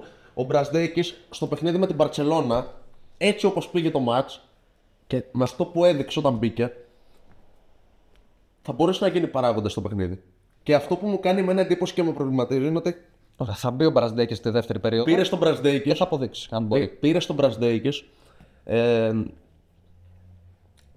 με σκοπό όχι να παίξει φέτος για να καλύψει ένα κενό. Είναι, Είναι project. είναι project για τον Ολυμπιακό ο Μπρασδέικης. Όπως ο Κάι Γκάι. Είναι project για τον Ολυμπιακό ο Μπρασδέικης. Γιατί έχει πληρωθεί και Και χρήματα. δεν του δίνεις 300 χιλιάρικα όπως στον Κάιλ Γκάι. Δεν έχει και μεγάλο συμβόλαιο. Ήταν παίχτης ο οποίος ήταν στο μοντομπάσκετ, τον είδες πέρυσι στις Αλγύρες που μπήκε οχτάδα με ρόλο στις Αλγύρες. Βασικότατο ρόλο. Βασικότατο ρόλο στις Αλγύρες. Ωραία. Καλά το πώς Περιμένεις μπήκε κάτι, στις από τον, οχτάδες, ε, δεν έμαθαμε τώρα. πε- περιμένεις κάτι από τον ε, Μπρασδέικης. Και επί 15 αγωνιστικές δεν σου έχει δείξει τίποτα. Και μπαίνεις στο παιχνίδι με την Μπαρσελόνα και σου δείχνει κάτι. Και του βγαίνουν δύο φάσεις. Του βγαίνουν δύο φάσεις, οι οποίες δύο φάσεις μπορούν στην ε, διάρκεια του αγώνα, αν τον βάλεις άλλα 7 λεπτά, 8, να γίνουν 5 φάσεις και μετά ο ίδιος ο Μπρασδέικης να αρχίσει να νιώθει καλά μέσα στην ομάδα. Γιατί μετά, όταν γυρίσει ο Ολυμπιακός στην Αθήνα, θα πει ότι ξέρεις τι έπαιξα με την Παρσελώνα, ένιωσα για πρώτη φορά χρήσιμος. Αυτή είναι η ψυχολογία του μπασκετμπολίστα. Έτσι. Όταν για πρώτη φορά έχει ένα καλό διάστημα και μετά τον παρκάρει στον πάγκο και δεν ξαναμπαίνει, τι αποκομίζει ο, ο Μπρασντέικης από όλο αυτό. Κοίτα, εμένα η ατάκα μου μετά το μάτς ήταν ε, μιλώντας ε, τον πατέρα μου. Ότι αν ο Μπρασδέκη έχει. Με τον πατέρα του. Τον πατέρα μου. Α, Τον Μπρασδέκη, ναι, μίλαγα εγώ με τον πατέρα του Μπρασδέκη. Έχουν καθένας άλλη γλώσσα. ε, ήταν η εξής. Αν ο Μπρασδέκη μετά το μάτς δεν έχει ιδέα γιατί δεν έπαιξε παραπάνω, είναι απόλυτα λογικό. Δηλαδή είναι λογικό να, να γκρινιάξει κιόλας, ας πούμε, μετά από αυτό που έγινε στη Βαρκελόνη. Ειδικά με την εικόνα που είχε ο Παπα-Νικολάου στο μάτς. Από την άλλη, η διαδικασία αυτή που λες, το να παίξει λίγο παραπάνω παίχτης και με το που κάνει καλό διάστημα να παίξει και λίγο ακόμα κτλ. κτλ. Ε, δεν μπορεί να γίνει Ιανουάριο μήνα με την ομάδα να είναι ίσα βάρκα σε πανιά στη EuroLeague. 11 νίκες, 10 ήττε, υπενθυμίζω. ήταν 11-8 στη Βαρκελόνη ο Ολυμπιακός. Ωραία, έγινε ό,τι έγινε στη Βαρκελόνη. Ε, πήγε 11-9. Στο επόμενο μάτσο ο Μπραντέκης έπαιξε αρκετά. Χωρίς να δείξει κάτι. Ε, τώρα ο Ολυμπιακός είναι 11-10. Από εδώ και πέρα, το, ε, μιλώντας για το τι θα γίνει από εδώ και πέρα, ε, δεν υπάρχει τέτοια πολυτέλεια. Όπως έστρωσε και μάτι ο Ολυμπιακός σε αυτό το κομμάτι, θα μου πεις καμία αντίρρηση. Αλλά αυτή τη στιγμή δεν υπάρχει πολυτέλεια. Θα μου πεις θα, θα χαθεί ο παίχτης. Δική τους δουλειά να το διαχειριστούν αυτό μέσα στην ομάδα. Δεν, ε, το σκοτσέζικο του δεν κάνει καλό σε κανέναν. Σίγουρα. Αλλά δεν ξέρω. Δεν, ε, Δεν ξέρω. είναι- Ουσιαστικά εμείς τώρα πριν βάλαμε μια ιεραρχία παιχτών και είπαμε ότι μέχρι τον 7ο-8ο παίχτης τα πράγματα είναι συγκεκριμένα. Το θέμα είναι τι γίνεται στον ένατο τη ιεραρχία. Ωραία. Μένει να το δούμε λοιπόν αυτό. Νομίζω ότι μέσα στις επόμενες δύο Είναι εβδομάδε. ο Μπρασδέικης ο ένατος. Αυτό έτσι θα δούμε. Αν, αν θα είναι ο ένατος ή αν θα είναι ο Λαρετζάκη αυτός. Καλά, σίγουρα ο Λαριτζάκης είναι πάνω από τον Μπρασδέικης. Ε, στη, στη Βιτόρια δεν φάνηκε αυτό. Με το rotation του Μπαρτζόκ. Δεν ε, ε, σούπα πάλι για το Ο Λαριτζάκη. πρώτο που, ήρθε- ο πρώτος που σηκώθηκε από τον πάγκο. Όχι, ο πρώτος που σηκώθηκε από τον πάγκο ήταν ο Μπραζδέκη. Μεταξύ αυτών των δύο. εννοώ. Ναι, θα συμβεί αυτό. Το θέμα είναι σε βάθος χρόνου και όχι σε ένα παιχνίδι. Αυτό θα φανεί ένα μάτς πιστεύω. Σε κάποια μάτς θα θέλει περισσότερο το μέγεθος, σε κάποια θέλει, θέλει το απρόβλεπτο στοιχείο του Λαρετζάκη. Θα δούμε. Πάντως, κακά τα ψέματα, το τι θα κάνει και πού θα πάει ο Ολυμπιακός θα, θα κρυθεί σε μεγάλο βαθμό το τι θα κάνουν οι, πρώτοι, οι, οι 8. Αυτή τη στιγμή. Να δούμε τι θα κάνουν, τι, τι- πόσο μπορούν να βοηθήσουν αυτοί, τι μπορούν να προσφέρουν και από εκεί και πέρα ο ένατος θα φανεί σε μάτς που θα λέμε ότι κρίθηκαν σε λεπτομέρειες. Αυτό το δημοσιογραφικό κλισέ τώρα. Να πω, να πω κάτι άλλο για τον Ολυμπιακό. Ε, έχει πάει πάρα πολλά παιχνίδια στο, στο Κάλαθ. Ο Ολυμπιακός φέτος. Ο Ολυμπιακός, λέγαμε από την αρχή της σεζόν, δεν ξέρω, δεν θυμάμαι αν το έχουμε πει σε κάποιο podcast ή κάτι τέτοιο, ότι θα είναι μια ομάδα η οποία θα χάνει δύσκολα. Ακόμα και από το Ιδεάλ θα χάσει δύσκολα. Ναι. Ωστόσο, όταν πας εκεί, θα χάσεις και από την Πασκόνια δύο φορές. Όταν τα μάτια πάνε στον πόντο. Είναι στρίψιμο νομίσματος, παιδιά. Και τώρα το Ολυμπιακός δεν έχει παίχτη να του πάρει τις μπάλες στα κρίσιμα κτλ. κτλ. Θεωρώ ότι δεν έχει βάση. Διότι ο πρώτος στόχος είναι τα μάτια να μην πηγαίνουν εκεί. Να σου πω κάτι. Όταν πάνε τα μάτια εκεί, Ξέρεις τι ακόμα και ο Τζέιμς θα χάσει. ε, ε, ο Παναθηναϊκός νίκησε έτσι στην, στην, στη Μονάκο. Μισό λεπτό. Πρώτος στόχος του Ολυμπιακού είναι να. Ε, Τα μάτια που πρέπει να καθαρίσει, να τα καθαρίσει. Να τα καθαρίζει κανονικά. Να, να, να... να, να πούμε κάτι. Μιλάμε για μια Ευρωλίγκα που η πλειοψηφία των αγώνων πάνε στο σουτ. Και ε, στο σουτ, στις τελευταίες κατοχές. Ε, και αν εξαιρέσουμε την Άλμπα και τη Βιλερμπάν, άντε πες και τη Ζαλγκύρης που. Πάλι και Τζάγκη δεν είναι χάλια. Δεν... Ωραία. Που η Ζαλγκύρης βέβαια είναι ικανή τώρα που είναι αδιάφορη. Θα κάνει και δύο στη Ζαλγκύρης. Έκανε στη Βαλένθια. Είναι ομάδα, είναι ομάδα ρυθμιστής τη Ζαλγκύρης. Θεωρώ ότι θα μείνει έξω. Δεν προλαβαίνει το τρένο της ε, δεκάδας. Αυτό είναι δεδομένο. Αλλά κηδείες θα κάνει. Όπως κηδείες θα κάνει και, η Bayern. και η Bayern. Αν και την Bayern δεν την έχω βγάλει τελείως έξω, αλλά φαίνεται προς, ότι προς τα εκεί πάει το πράγμα. Έξω είναι. Έξω είναι. Τώρα το έχει. Τέλος πάντων, ε, μην, μην αναλωθούμε στο ποιος θα μείνει έξω, να σου πω το άλλο. Ο Ολυμπιακός φέτος έχει ένα ρόστερ το οποίο δεν είναι το ρόστερ που θα τελειώνει τα παιχνίδια εύκολα. Λίγα μάτς τα έχει πάρει εύκολα και εδώ που τα λέμε, λίγες είναι και οι ομάδες που καθαρίζουν τα παιχνίδια νωρίς στην φετινή Ευρωλίγκα. Δηλαδή το κάνει η Real συνήθως, το κάνει η Barcelona κυρίως στο γήπεδό της. Ε, ο Παναθηναϊκός δεν το κάνει. Σπανίως το κάνει. Το έχει- Ο Παναθηναϊκός χάνει και μεγάλες διαφορές. Ο Παναθηναϊκός χάνει και μεγάλες διαφορές. Ε, και έχει. Η Φεραίρ το κάνει πλέον. Επίση. Καθαρίζει τα μάτια. Τι καθαρίζει; Το τελευταίο διάστημα τα καθαρίζει τα μάτια. Τι, έχασε μέσα στο γήπεδο της από τον Ερυθρό. Ναι. Μετά πήγε και, πήγε και στην παράταση με την ε, Ζαλγκύρης, Δύο παιχνίδια που ήταν must. Με την Ζαλγκύρης, με την Bayern πήγε Με την παράτα. Bayern, συγγνώμη. Διέλυσε την, ε, την Διέλυσε τη Partizan Μακάμπη και την Partizan. και την Παρτιζάν, ναι. Από το μείον 17, μάλιστα με 15 χωρίς διαφορά. ναι. Εντάξει. Το- Ακόμα είναι λίγο. Το... Είναι αυτά που τους βγαίνουν το καθαρίζει. Ναι, για το Ολυμπιακό Παναθηναϊκός τους- ουσιαστικά τους καθάρισε απλά. Ο Ολυμπιακός επέστρεψε όμως. Ε, έγινε το comeback. Στο Ναι. σουτ κρίθηκε όμως. Γεγονός. Εντάξει. Έτσι. Λοιπόν, εγώ σε αυτό είμαι απόλυτος. Και εδώ μπορεί να έχουμε και ε, beef. Ναι, σ' ακούω. Δεν έχει ο Ολυμπιακός ομάδα για να καθαρίζει τα παιχνίδια. Ωραία. Αυτό είναι το βασικό πρόβλημα του Ολυμπιακού. Όχι, το Αυτό ότι, είναι το όχι, βασικό όχι το ότι δεν έχει έναν Mike James να πάρει το Αυτό είναι το, το βασικό πρόβλημα. Και επειδή τα παιχνίδια στο τέλος, η, συντριπτική- η στη- συντριπτική πλειοψηφία των αγώνων φτάνουν εκεί, ο Ολυμπιακός δεν έχει τον παίχτη για να το καθαρίσει, ενώ υπάρχει από την άλλη. Ε, δεν θα σε πάω στον Παναθηναϊκό. Θα σε πάω. Καταλαβαίνω ε, αυτό. Υπάρχει ο Πάντερ, υπάρχει Καταλαβαίνω ο αυτό. James, υπάρχει ο. Υπάρχουν το... Υπάρχει πολλοί κόσμοι. Ναι, ναι, ναι. ναι. Ακόμα. Κοίτα, ακόμα, ε, αυτό το, το πρόβλημα πρώτα απ' όλα το έχει και η Μπαρσελόνα. Στα τελευταία λεπτά δεν ξέρει ποιον να ψάξει. Απλά καθαρίζει τα μάτια πιο εύκολα πολλές φορές. Ναι. Όταν πάει το μάτι εκεί, έχει θεματάκι η Μπαρσελόνα. Φάνηκε και με τον Ολυμπιακό. Αυτό που μπήκε ένα σου του κάνει να μην πω πώς μπήκε τώρα, γιατί θα μας κόψει το ζουρού. Λοιπόν. Ε, να σε πάω στα γεγονότα. Πήγαινε. Ωραία. Ο Ολυμπιακός φέτος νίκησε τον Παναθηναϊκό στην παράταση. Την Παρτίζα στην παράταση. Τη Μακάμπη στον Πόντο. Που του το γύρισε. Ε, τι, έτσι, με την Αρμάν έτσι όπως πήγε το μάτς. Με τη Μονακό έτσι όπως πήγε το μάτς. Πέντε. Ε, κάποιο, χα- ξεχνάω κάτι. Κάποιος μάτς που πήγε κοντά Που να έχει πάει κοντά και να το έχει πάρει ο και Ολυμπιακός. να το έχει πάρει. Ε, με τον Ερυθρό που το γύρισε. εντάξει. Τι, τι γύρισε, είχε τελειώσει το μάτς εκεί. Λοιπόν, ε, αυτά. Αυτά τα πέντε. Και έχει χάσει. Τέσσερα. Πέντε έχω πει. Παναθηναϊκό, Παρτίζαν, Παρτίζαν, Μακάμπι, Μακάμπι, ε, Αρμάνι και Μονακό. Αρμάνι και Μονακό. Ωραία, λοιπόν. Και έχει, και έχει χάσει. Μπασκόνια Φενέρ. σε τέτοια μάτς δύο φορές από την Πασκόνια. Όχι, μία φορά από την Πασκόνια, συγγνώμη. Γιατί το άλλο πήγε, τον καθάρισε ε, πιο εύκολα. Μέσα έξω από την Παρσελόνα. Η Παρσελόνα δεν έχασε έτσι. Πώς έφεσε. Με την Παρσελόνα ήταν 7 πόντους μπροστά και δεν είχε παίχτη να, να βάλει την μπάλα μέσα στο τελευταίο πεντάλεπτο. Ναι, και στο τελευταίο τρίλεπτο έχει, το έχει καθαρίσει το ματς την Μπαρσελόνα, το έχει πάρει εύκολα. Εντάξει, θα το μετρήσουμε, θα το μετρήσουμε. Το 6 εγώ δεν το μετράω έτσι. Να σου πω την αλήθεια, γιατί εντάξει, έχασε ο Πίτερς στα σουτ. Ε, ο Ολυμπιακός έκατσε και έκανε τεράστια ανατροπή Ξέρεις τι εκεί. γίνεται, περίμενε μισό. Καλά. Όταν το ματς στη Βαρκελόνη ήταν χαμένος. το βασικό πρόβλημα του Ολυμπιακού φέτος είναι. Τέλος πάντων, Να, να, να συμφωνήσουμε ότι λίγο πολύ ό,τι έχει πάρει έχει χάσει σε αυτό το διάστημα. Ωραία, στρίψιμο νομίσματος είναι το όταν πάει το ματς εκεί. Πώς λένε και στο ποδόσφαιρο ο, ο, ο, ο, αγαπη- ο αγαπημένος μας ε, Θέμης Κέσσαρη, όταν, πηγαίνουν- όταν είσαι στα ίδια με τον αντίπαλο, όταν απειλείς όσο απειλείσαι, ε, μία θα σου κάτσει, θα νικήσεις. Μία θα σου κάτσει, δεν θα νικήσεις. Μία, θα- μία ισοπαλία, μία δεν ξέρεις τι θα γίνει. Ε. Ο Ολυμπιακός ό,τι έχει πάρει έχει χάσει πώ τα τελευταία πέντε λεπτά. Και να σου πω ότι πέρυσι στα μάτς που. Είναι διαφορετικό. Όπως Στα λέει- μάτια που πήγανε στον πόντο, ο Ολυμπιακός πέρυσι με συγχωρήσει είχε χειρο- χειρότερη επίδοση. Όπως λέει ο Θέμης ο Κέσσαρη, λοιπόν, όταν το παιχνίδι είναι στρίψιμο νομίσματο και τα 6 γκολ είναι τα ίδια, είναι διαφορετικό να έχεις το Λεβαντόφσκι και διαφορετικό να έχεις το Σπόραρ. Νομίζω είμαι σίγουρος ότι δεν λέει αυτό ο Θέμης. Νομίζω είμαι σίγουρος ότι ο Θέμης δεν λέει αυτό. Ο- ο- Δεν λέει αυτό ο Θέμης, αυτό λέω εγώ. Εντάξει. Όταν είναι στρίψιμο νομίσματο το παιχνίδι, εκεί μετράει το να έχεις τους πιο ικανούς.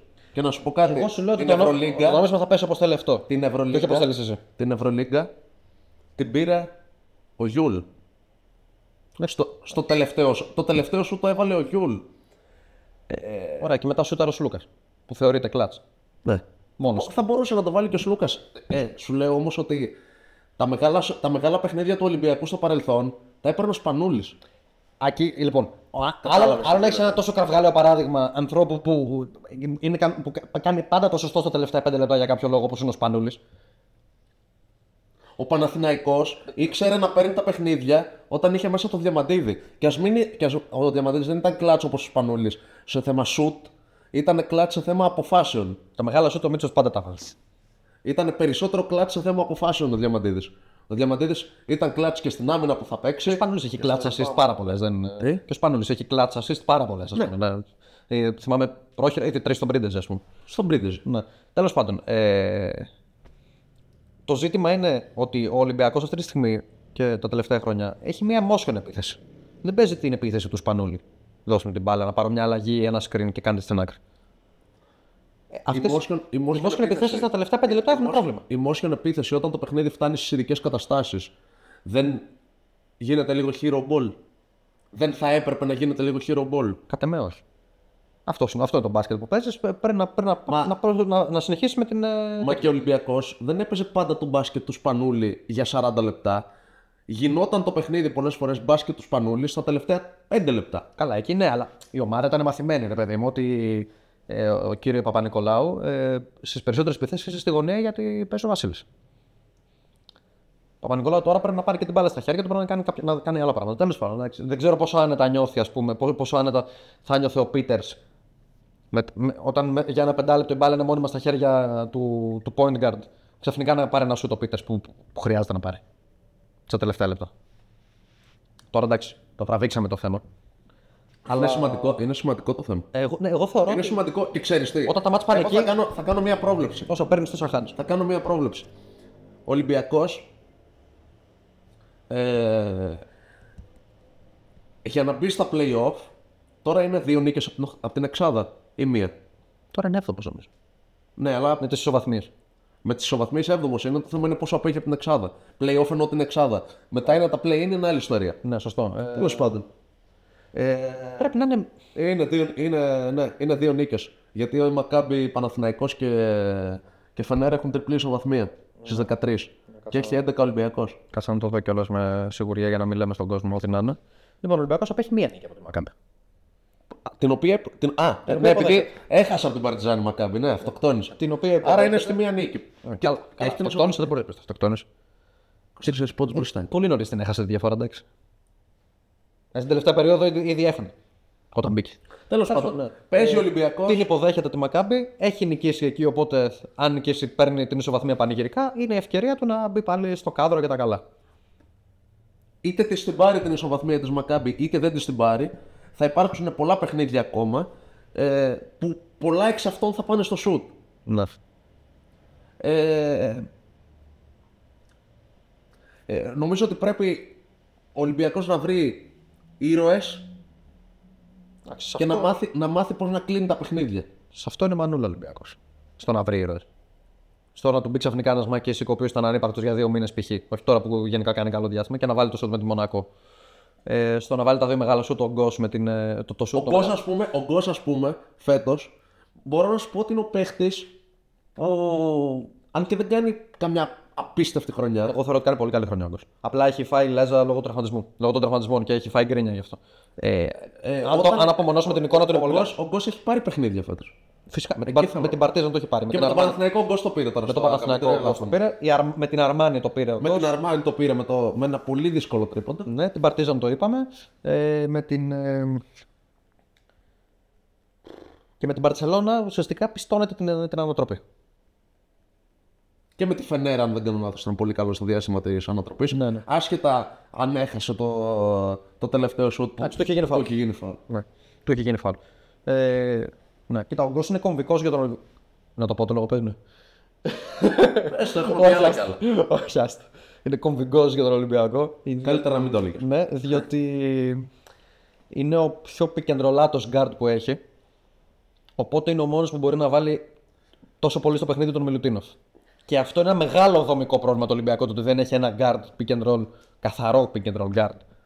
Και... Γιατί μετά φαίνεται, λέμε δεν τροφοδότησε ο Ολυμπιακός τους ψηλούς του.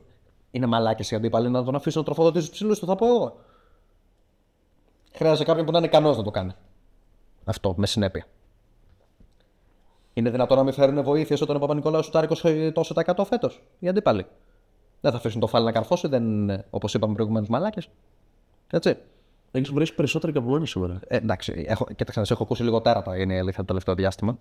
Στο, στο ερυθρόλευκο TL και στο, τέτοιο, Έχουμε και στο ραδιόφωνο και στα λοιπά. και στα τελευταίο, λοιπά. τελευταίο για τον Ολυμπιακό γιατί φτάσαμε ήδη τα 45. Να, να, να, πω το, να πω το τελικό τελικό για τον Ολυμπιακό, το δικό μου.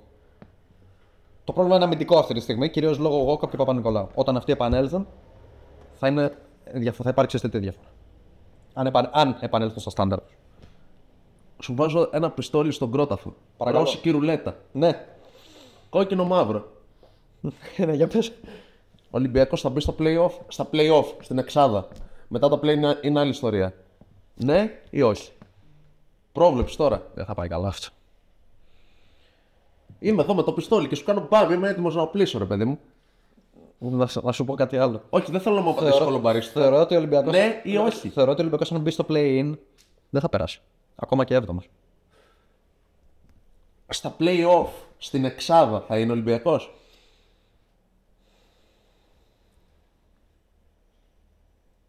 Έχει 5 δευτερόλεπτα. Όχι. Όχι.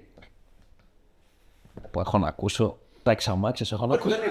Κοίτα, υπάρχουν, είναι δίκοπο με χέρι γιατί στη- στην αρχική πρόβλεψη τον είχες βάλει τέταρτο. Τώρα λες όχι. Πέμπτο. Ε, Πέμπτο.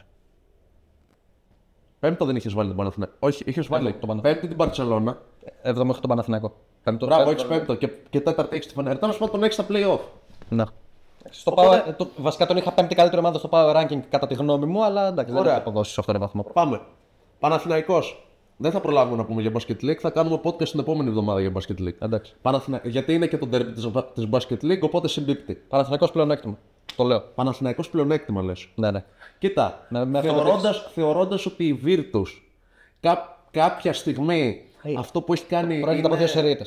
Δύο, δύο, ναι. Ε, Και μάλιστα βαριές. Ναι, και έχει και δύσκολο πρόγραμμα η Virtus. Ναι. Ε, δηλαδή, αν εξαιρέσεις τώρα που παίζεις με τη Βιλερμπάν στο γήπεδό τη, Πρώτα απ' όλα έπεσε και στην Εφέση η οποία ήθελε και την νίκη απεγνωσμένα, αλλά τώρα Ναι, ουσιαστικά από τους πρώτους δεν έχει χάσει κανένας από την Εφέση. Οπότε είναι πρόβλημα. Παναθηναϊκός λοιπόν λες πλεονέκτημα. Ναι, ναι. Θα με ρωτήσεις γιατί το λέω αυτό; Όχι, δεν θα σε ρωτήσω. Είναι απόλυτα λογικό όταν μια ομάδα έχει κάνει 7 νίκες στα τελευταία 8 παιχνίδια και για μένα θα το πω ότι ο Παναθηναϊκός αυτή τη στιγμή είναι στο 70%. Εντάξει, δεν ξέρω πόσο καλύτερα μπορεί να Δεν έχει, καταρχάς δεν έχει παίξει ούτε μία φορά πλήρης. Αυτό είναι γεγονός. Ο Παπαπέτρου μπαίνει τώρα. Που ας πούμε ένα, ένα θέμα για τον Παναθηναϊκό ήταν το μέγεθος ε, στη θέση 3. Υποφέρει ακόμα στο αμυντικό rebound. Υποφέρει ακόμα. Ο Παπαπέτρου, φαντάζομαι, η λογική λέει, η, η, η, η πιθανότητε, η στατιστική λέει ότι θα το βελτιώσει τρόπον την να. Κοίτα, να το λύσει το πρόβλημα πολύ Δεν θα το λύσει. γίνεται. Ναι, αλλά Αλλά από εκεί που έπαιρνες 10 και έχανες 20, τώρα μπορεί να παίρνεις να χάνεις 17 Ανάποδα τα και να νούμερα. παίρνεις 13. ανάμενα, ανάποδα τα νούμερα. Είπα, έπαιρνες 10, έχανες 20. Αυτό λέω. Έπαιρνες 20, έχανες 10. Αυτό σημαίνει 67%. Ναι, το, ναι, οποίο είναι, ναι, κα- το, το, ναι, οποίο- ναι, το οποίο είναι κακό κιόλας. Ναι, κακό ρε, παιδί ποσοστό μου. είναι. Ναι. Και το Έπαιρνες Παναθηναϊκός 20, έχανες 10. Τώρα μπορεί να παίρνεις 23 να κάνει 7. στα, στα 10, ο Παναθηναϊκός τελείως πρόχειρα. Στα τρία επιθετικά reba- αμυντικά rebound που διεκδικούνται, χάνει το ένα αυτή τη στιγμή. Ναι. τώρα μπορεί να παίρνει τα 2. Να παίρνει το, τα 2, Κλάσματα πρέπει να ανέβει. Πρέπει να πάει περίπου στο 7 στα 10. Είναι, είναι, είναι, στο, είναι, στο, είναι κα- κάτι πάνω από το 6,5 στα 10, να το πω έτσι. Είναι στο 67%. να παίρνει, να Ο παίρνει στο Ολυμπιακός, 72. ο Ολυμπιακός που γενικά δεν χάνει rebound, απλά όταν χάνει γίνεται να μην πω ότι γίνεται όταν χάνει, είναι στο 70%. Ωραία. Στο 70,5 είναι ακριβώς. Αυτό. Λίγο πάνω θέλει, ένα κλικ. Ένα κλικ. Ε, Επίσης, για, για μένα ο Παναθηναϊκός έχει τρία βασικά ερωτηματικά. Ναι. Για να, για, να μπορώ, ότι- για να μπορώ να πω ότι τώρα είναι στο 70 και μπορεί να πάει στο 100 που μπορεί να παίξει. Το 100 του Παναθηναϊκού είναι να μπει ο Παπαπέτρου και να είναι ο Παπαπέτρου, Ναι, είναι ένα βασικό τριάρι, είναι ένα τριάρι 20 λεπτών. Παιδιά. Ε, ε, ε, 20 κάτι λεπτών. ναι, ε, Ακόμα και αν δεν θα τα παίζει πάντα, γιατί ο Γκριγκόνης στο 3 θα ξαναπάει, για, γιατί έπαιξε φοβερά εκεί. ναι. ο Χουάντσο να λύσει τα ψυχολογικά του Ναι. και να μπορέσει να, τον βοηθήσει λίγο αποκτήσει κατά μάτσα μεγαλύτερη, να αποκτήσει μεγαλύτερη επίδραση στην επίθεση. Γιατί στην άμυνα μια χαρά είναι ο Χουάντσο Μη σου πω ότι είναι ίσως και μέσα στους τρεις πιο συνεπείς αμυντικούς του Παναθηναϊκού. Ναι, εντάξει, να τον πει κανένα τρίποντο θέλει ουσιαστικά. Ναι. Γιατί δεν μπαίνουν με αυτή τη στιγμή έχει θέμα. Ε, ε, ε, Δεν πέφτει. και τρίτον, να παίξει πλήρης στα γκαρντ. Γιατί τώρα, ας πούμε, ο Βιλντόζα. Εντάξει, ε, να σου πω κάτι. Δεν του λύνει κάτι ο Βιλντό. Και καλό το μάτι του Βιλντόζα είναι όταν λείπει κάποιος άλλος. Εντάξει. Ουσιαστικά είναι το να παίζει η τριάδα Το, αυτή. το, στην θέμα είναι, επέμβαση. το θέμα είναι ο Αταμάν να μπορέσει στο τέλος της χρονιάς να βρει ρόλο στο Βιλντόζα χωρίς να λείπει κάποιος άλλος και χωρίς να είναι αποστολή αυτοκτονίας. Μωρέ, δεν πολύ βγαίνουν τα λεπτά, εντάξει. Τέλος πάντων. Στα 10 λεπτά που θα χρειάζεται να μπει ο Βιλντόζα, Με τον Γκραντ να ανεβαίνει 10 λεπτά ένα μάτι στο 3 και πάλι δεν βρήκε ρόλο ο Βιλντόζα. Να βρει τώρα το βλέπω λίγο απίθανο, αλλά δεν νομίζω ότι, ότι χρειάζεται. πάντως ήταν και άτυχος ρε παιδί μου γιατί κάλιασε να συμβεί αυτό μετά την καλύτερη του μακράν εμφάνιση. Ισχύει. Αλλά Και θα έχω, κάνει- ένα, έχω έτσι ένα. Ε, περιμένω να δω αν ο Αταμάν θα βάλει κάποιον έξτρα παίχτη στο rotation έστω για 5-6 λεπτά. Δηλαδή, είδαμε τον τελευταίο καιρό ότι αρχίζει και, και εμπιστεύεται λίγο περισσότερο τον Κώστα Αντοκούμπο, ο οποίος του δίνει πράγματα. Ευτυχώς γιατί ο Μπαλτσερόφσκι πλέον δεν. Που προσωπικά δεν το περίμενα. Θα να σου πω, θα πάρει παίχτη ο Παναγιώτο. θα πάρει Ακούγεται ο σέντερ. Μόζες της Νταρουσάφακα. Οκ. Άρα πάει για σέντερ. Ε, ακούγεται. Ναι. Ε, Θεωρώ ότι πρέπει να πάρει σέντερ. πρέπει.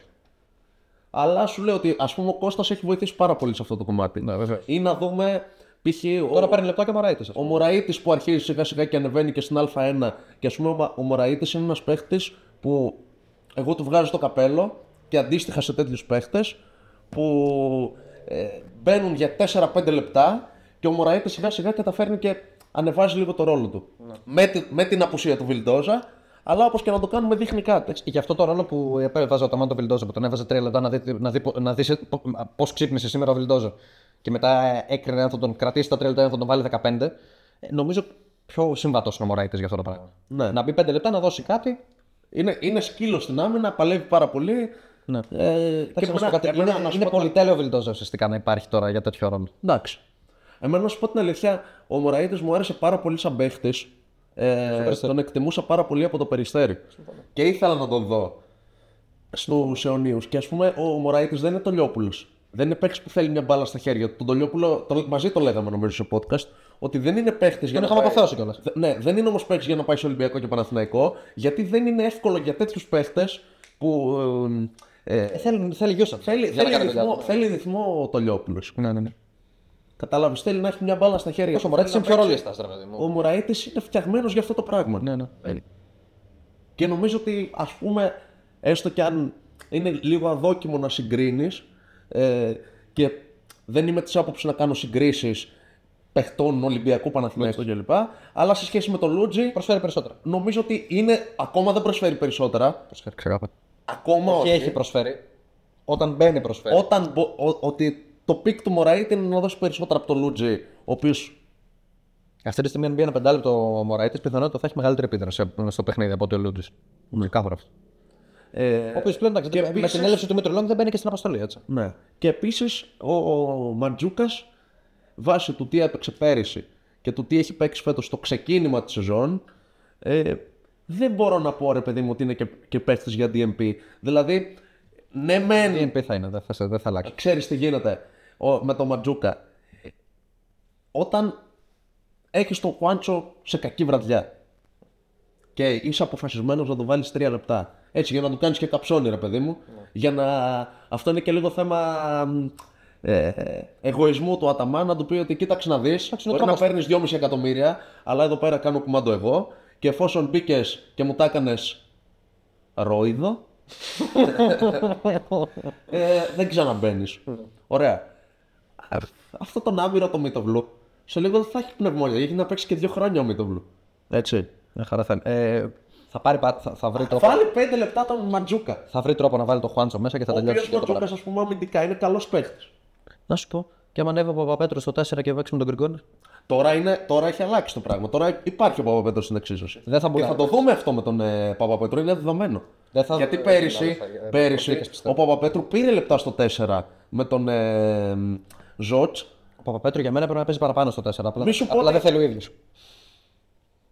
Ναι, πλέον όμως έχει περάσει από, έχει περάσει από τον Παναθηναϊκό το, ο Παναθηναϊκός του Παπαπέτρου. Πλέον ο, ο, ο, ο Παπαπέτρου είναι ρολίστα στον Παναθηναϊκό. Αν ο Παπαπέτρου δεν θέλει να παίξει το 4, γεια σου Παπαπέτρου. Και άντε να σε δω και άντε να δω μετά που θα βρει συμβόλαιο στην Ευρωλίγκα. Στον Ολυμπιακό. Πέρα από τον Ολυμπιακό. ναι, λοιπόν. Ε, κοίτα, θε- με την επιστροφή και του Πριν Παπαπέτρου. δύο χρόνια ο Παναθηναϊκός είχε ανάγκη τον Παπαπέτρου. Ναι. επί, επί πάρκινγκ. Μη, μη, μη. Πρώτα απ' όλα δεν είναι πριν από δύο χρόνια τώρα. Α, αυτό το πάρκινγκ εννοείς. Τρόμαξα, ναι, ναι. Έχεις δίκιο, έχεις δίκιο. Γράψτε λάθος. Καλά, αυτό είναι άλλη ιστορία. Το ότι κάποιοι λέ... μ- μνημονεύουν το πάρκινγκ για καζούρα. Μην μπει καν στην κουβέντα. Άστο, τέλος πάντων. Αυτό γιατί, θα, γιατί έχω βρει ήδη αρκετά σήμερα. Ναι. Ε, λοιπόν, επί πάρκινγκ ο Παναθηναϊκός είχε ανάγκη τον Παπαπέτρου και θυμάμαι το καλοκαίρι του 21 που οι Παναθηναϊκοί κάνανε refresh ένα βράδυ μην τυχόν ενεργοποιηθεί το NBA out του Παπαπέτρου και φύγει για τους Atlanta Hawks. Το θυμάσαι αυτό; Τώρα ο Παπαπέτρου έχει ανάγκη τον Παναθηναϊκό, έχει- έχουν αλλάξει τα κόζια. Εντάξει, και, και ο ίδιος πήρε την απόφαση να έρθει. Όχι, δεν τράκαρα. Ναι, το ξέρω. Άργησα λίγο, αλλά είχα δουλειές, τι να κάνω; ναι, ε, Λοιπόν, συμφωνώ σε αυτό. Λοιπόν, ε, ο... από τη στιγμή που επιστρέφει και ο Παπαπέτρου, θεωρώ ότι δεν υπάρχει λόγος να μπει άλλος παίκτης στο rotation και να είναι meaningful τα λεπτά του. Ε, θα υπάρξουν παιχνίδια που δεν θα παίξει ούτε ο Μωραήτη. Ουσιαστικά το μεγάλο κοπί, όπως είπαμε και για τον Ολυμπιακό, για μια οχτάδα παιχτών, άντε εννιάδα, κάνει το αντίστοιχο και το Παναθηναϊκό. ε, Σλούκας Ναν Γκραντ, Άψογα, γκριγκόνε, Γκριγκόνης Παπαπέτρου, μάλιστα. Πέντε, Ε, πέντε. Ε, Χουάντσο Μίτογλου. Μίτογλου Χουάντσο. εφτά. Ε, Λεσόρ Κώστας. Λεσόρ Παπαπέτρου. Λεσόρ ε, Κώστας Αντετοκούνμπο. Εννιά, τέλος. Και μετά, μετά Τέλος. Όλοι οι υπόλοιποι θα είναι ουσιαστικά για garbage time ή σε, ή σε στιγμή, πώς το λένε, ε, σε έκτακτη ανάγκη. Αποστολή αυτοκτονίας που ανέφερες προηγουμένως. ναι. Αυτοί που θα τραβήξουν το κουπί. Τώρα το να μπει και ένα δίλεπτο Μωραΐτης κάποια στιγμή ή κάποιος να φορτωθεί με φάουλ οπότε να χρειαστεί Ναι, να α- τροποποιηθεί και το πάντα ρωτήριο. υπάρχει, υπάρχει το απρόβλεπτο που ειδικά με τόσο φορτωμένο πρόγραμμα το απρόβλεπτο πλέον είναι συνήθεια. Ναι, που εννοείται. μπορεί για πέντε παιχνίδια να λείψει ο Σλούκας ή να λείψει ο Ναν ή να λείψει δυο ματς ο Ναν, δυο ματς ο Σλούκας. είναι Να σίγουρο. πάρει περισσότερο χρόνο ο Βιλντόζα. Ε, κάποια στιγμή να κάνει και ένα καλό διάστημα, ξέρω εγώ, να λείψει δυο ματς ο Μίτογλου, να πάρει λίγο χρόνο ο Μαντζούκας και να δείξει κάτι και μετά αντί για DNP να παίζει 4-5 λεπτά. Και λοιπά Ναι, και ναι, δεν δεν χρειάζεται αυτό. Τέλος πάντων, να σου πω, 4-5 εγώ- λεπτά. Εγώ δεν- θέλω να πω κάτι. Δεν, Άσχετο. δεν αναζητάς το πώς θα βγει η σεζόν. Είμαστε στα μέσα Ιανουαρίου τώρα. Τώρα οι ομάδες πρέπει σιγά σιγά να αρχίσουν να ανεβάζουν στροφές και να καταλήξουν στο ποια θα είναι η μορφή τους. Θέλω να πω κάτι άσχετο. Απλά μ, θλίβομαι. Για να πιο κοντά στο μικρόφωνο τώρα. Θλίβομαι και είναι κάτι το οποίο δεν το έχουν αγγίξει και πολυ Έβλεπα λίγο τον αύριο Παναθηναϊκός, το οποίο δεν το είδα ολόκληρο, είδα αποσπάσματα. Ναι. Αλλά έτυχε ένα από τα αποσπάσματα του αγώνα που είδα να είναι με το Σαμοντούρας στο παρκέ. Ναι. Και θέλω να πω το εξής. Ε, ο Σαμοντούροφ πλέον, από εκεί που ήταν ο τρομακτικός ο παίχτης που κάνει πλάκα στο Rising Stars, που βάζει 40 Αφού έριχνε ένα κεφάλι σε όλους. Στο Rising Stars, εντάξει. Που βάζει σαραντάρες, έχει τρίποντο, ήταν MVP του Rising, ήταν ε, καλύτερος παίκτης με τη 10 στο εφηβικό, ανέβηκε και έπαιξε και β' εθνική και παπάρια μάντολες. Έχω να πω το εξής. Για μάντελε, ναι. Έχω να πω το εξής. Ε, βλέπουμε αυτή τη στιγμή τον Εντιαγέ της Real να έχει ξεκινήσει πέρυσι βασικός Στον τελικό της Ευρωλίγκα. στον τελικό της Ευρωλίγκας και μάλιστα έχει βάλει και το πρώτο καλάθι της Real στον αγώνα, τρίποντο από τη γωνία. Το θυμάσαι; 3-0 Ολυμπιακός, 3-3 απαντάει η Real με τον Εντιαγέ.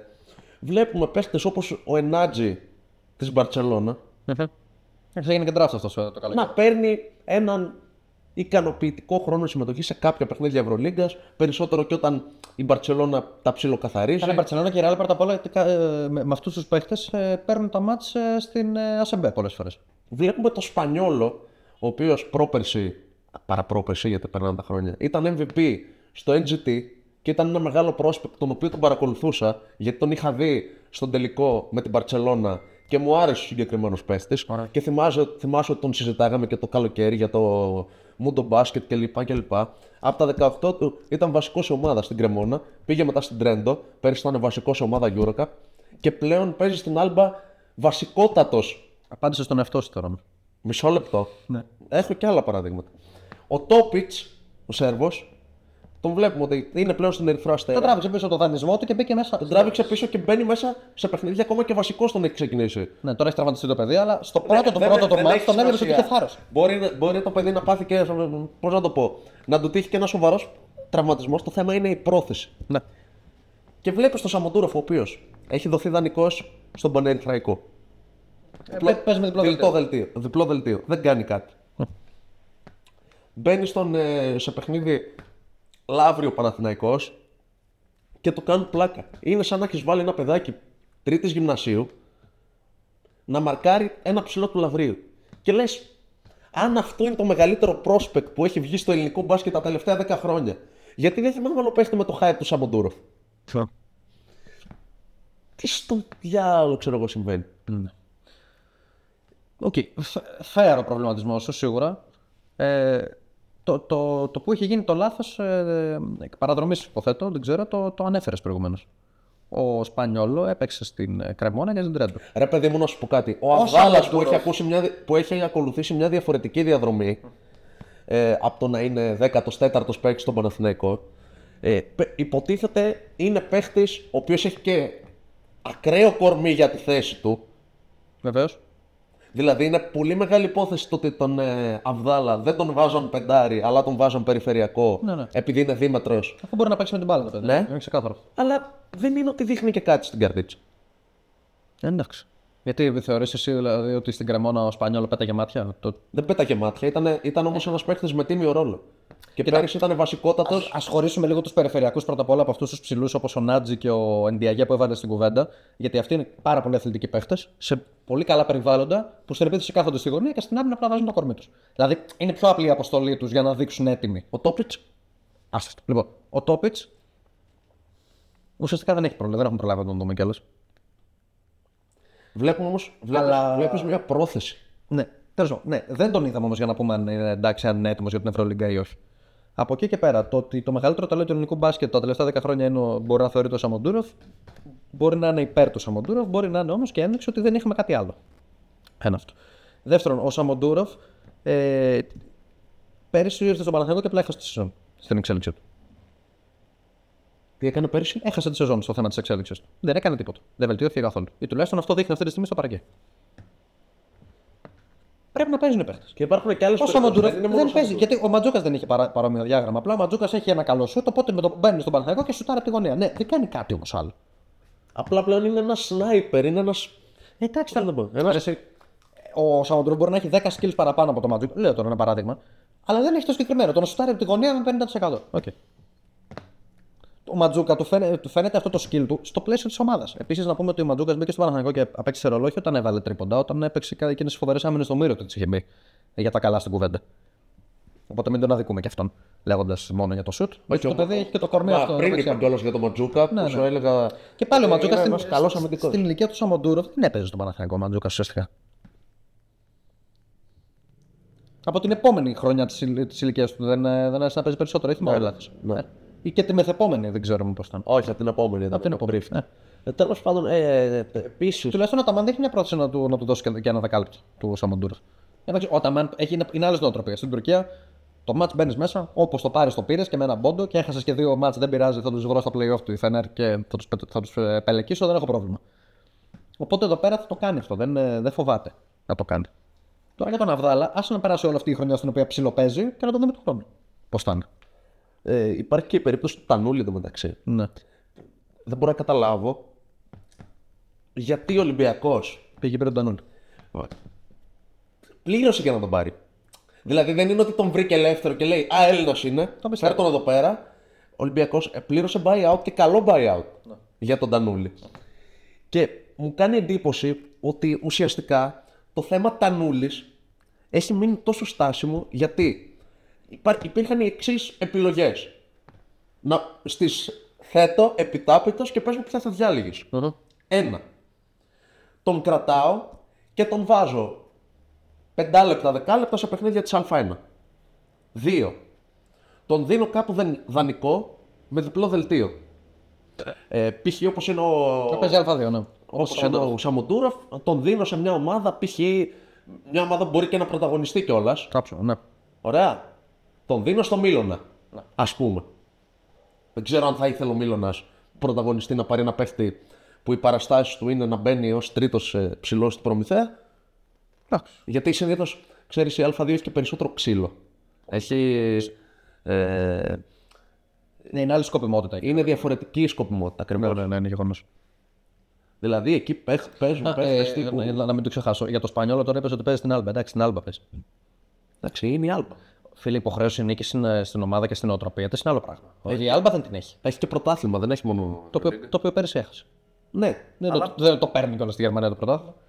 Εντάξει, το θέλω να πω ρε παιδί μου ότι εντάξει, μην. ε, Είναι άλλο υποχρέωση νίκη. Εδώ φάνηκε στο Σίγμα αυτό το πράγμα. Στην Άλμπα μια χαρά ήταν πάσει πίσω από την πλάτη εδώ πέρα. Λοιπόν, πάμε παρακάτω. Τρία. Ε, τον δίνεις δανεικό σε μια ομάδα Α1. Ή λες. Δεν τον θέλει κιόλας. Όχι, ρε παιδί. Κάποια μου, ομάδα ναι. Α1. Π.χ. ο Παπαθεοδόρου τον ήθελε στον προμηθέα. Μπορεί να πει ότι στον παίρνω, Και φάνηκε αυτό γιατί παίζει και ο Καραγιανίδη αρκετά. πληρώνω. Ναι, πληρώνω. Μα γι' αυτό ουσιαστικά πήρε τον Καραγιανίδη. Ναι, ναι, ναι. Ο οποίο Καραγιανίδη. Ε, by the way, δείχνει περισσότερα πράγματα από ό,τι έδειχνε ο, ο Τανούλη στον Πιο έτοιμο δεν είναι όμω, πιο μεγάλο ηλικία. Ε, Τα ίδια είναι. Τα ίδια είναι. Ναι, okay. Βασικά είναι πιο έτοιμο για τα προηγούμενα χρόνια ο Καραγιανίδη πάταγε Έπαιζε. παρκέ. Ε, ο ο, ο Τάνολη δεν πάταγε παρκέ. Και μάλιστα ο Καραγιανίδη έχει, έχει μπει και σε έναν κόντρα ρόλο στον προμηθέα. Τον, τον, ε, Παίζει σέντερ. τον ε, Καραγιανίδη ο προμηθέα τον πήρε για σουτέρ. Τον πήρε ως σουτέρ Δεν τον έχω δει να κάνει ούτε ένα jump στην Α2. Δεν έχει σουτάρει πίσω από τα 4 μέτρα Ναι, με τον προμηθέα. αυτό. Έτσι. Και έχει ανταποκριθεί παίζοντας σε παιχνίδια, ας πούμε. Ε, screen roll κάνει αυτό. ε, Screen roll, αυτό είναι. Το, το, το κόψιμο προς το καλάθι. Και, παίζει, και πολλές φορές έπαιζε και μαζί με τον Κόφι κιόλα που δεν είναι ότι είχε και ιδανικό spacing γιατί. Ναι. Τέλος πάντων. Άσο. Ε, Οι επιλογές λοιπόν αυτές οι τρεις για τον Τάνολη ή θεωρείς ότι υπάρχει κι άλλη; Όταν σου λέω προμηθέα, μπορεί, ο Τον χει προμηθέα. Τον χει. μπορεί, να τον άφηνε, μπορεί να τον έδινε στο Λαύριο. Ναι, ρε παιδί μου. Έχουν στο παρελθόν λίγο παρεδώσει με Νικολαίδη. Θα σου και τον με όνομα Σπρίτσιο και αλλά έφυγε. Ναι. Λοιπόν, και η τέταρτη επιλογή είναι αυτό που κάνει που απλά ο Τανούλη έχει έναν ρόλο στον Ολυμπιακό. Δεν έχει ρόλο. Φάντασμα. Όχι, δεν έχει ρόλο. Ένας παίχτη ο οποίος απλά προπονείται με την υπόλοιπη ομάδα. Ναι. Και ένας παίχτη ο οποίος βρίσκεται σε μια παραγωγική διαδικασία για αυτόν που ο χρόνος ο, συ- ο φετινός είναι πολύ σημαντικός για τον Τανούλη. Βέβαια. Κοίτα. Ε, πρώτα απ' όλα να, να πούμε ότι ο Τανούλης είναι μεγαλύτερος σε ηλικία από ότι τα ταλέντα που προαναφέραμε όταν πήγαμε στον Παναθηναϊκό. Ναι, ναι, ναι. Λοιπόν, θεωρώ ότι επειδή είναι λίγο ιδιαίτερη περίπτωση αυτό το παιδί. Θα μου πεις κάθε περίπτωση είναι ξεχωριστή, εντάξει. Okay. Αλλά ο Τανούλης έχει ένα λίγο ιδιαίτερο σώμα δηλαδή και, και, και skill set. Δηλαδή είναι 2-10, αλλά δεν, ξε- αλλά δεν ξέρεις αν είναι, πεν- αν είναι center όταν το βλέπεις στο παρκέ. Δηλαδή θεωρώ, εγώ θεωρώ ότι το καλύτερο διάστημα, το καλύτερο διάστημα του Τανούλη στην καριέρα του στον Προμηθέα ήταν ε, πέντε συνεχόμενοι πόντι με τον Ολυμπιακό που έβαλε ένα τρίποντο και χτύπησε ένα close out, ας πούμε. Καθαρά ως τεσσάρι παίζοντας λοιπόν. Με τον Ολυμπιακό έχει, έχει, έχει υπάρξει και παιχνίδι που έχει βάλει 16 ή 18 πόντους. Αλλά ήταν αυτά τα παιχνίδια που. Πώς να το πω. Ή- Ήταν η διαφορά στους 20. Χαλαρό το. Αυτό δεν σου λέω για, tempo, δεν σου λέω για μπήκε ο Garbage Time. Παπαδόπουλος Σου λέω- στο ημίχρονο. Σου λέω εκείνο το, το πεντάλεπτο, ας πούμε, όχι που ήταν Garbage Time. Τέλος πάντων. Ε, θεωρώ ότι αποφασίσανε στον Ολυμπιακό να τον δουλέψουν οι ίδιοι με το σκεπτικό ότι θα, θα έχουμε ένα πιο ειδικό πρόγραμμα ας πούμε, και έχουμε και έναν από τους κορυφαίους γυμναστές στο πρόσωπο του κύριου Κατζούλη. Γκατζούλη. Ε, να τον δουλέψει, όπως είχε δουλέψει λίγο α, με- ανάλογα την περίπτωση του Μποκουσεύσκη που είναι ιδιαίτερος σωματότυπος, ας πούμε. Ε, γιατί θεωρούμε ότι μόνο έτσι μπορεί να δείξει τις δυνατότητέ του, ας πούμε. Ωραία. Συμφωνώ. Μέχρι εδώ καλά. Ναι. Θε- όχι, εγώ λέω ότι υπήρξε αυτή η σκέψη ίσως στον Ολυμπιακό. Τώρα, το- Μπορεί και, να, μπορεί και να ακολουθείτε. Απλά εντάξει, προφανώς δεν θα το μάθουμε εμείς. Δεν το... ναι, θα, το- θα δούμε κάποια στιγμή τα αποτελέσματα αυτής της διαδικασίας, Ωραία. ας πούμε, ενδεχομένως. Αν συμφωνώ σε αυτή τη λογική, δεν συμφωνώ. Παίζει ο Ολυμπιακός σήμερα που μιλάμε, όταν θα ακούσετε το podcast θα έχει γίνει ήδη. Να τον Το παιχνίδι με τον Κολοσσό.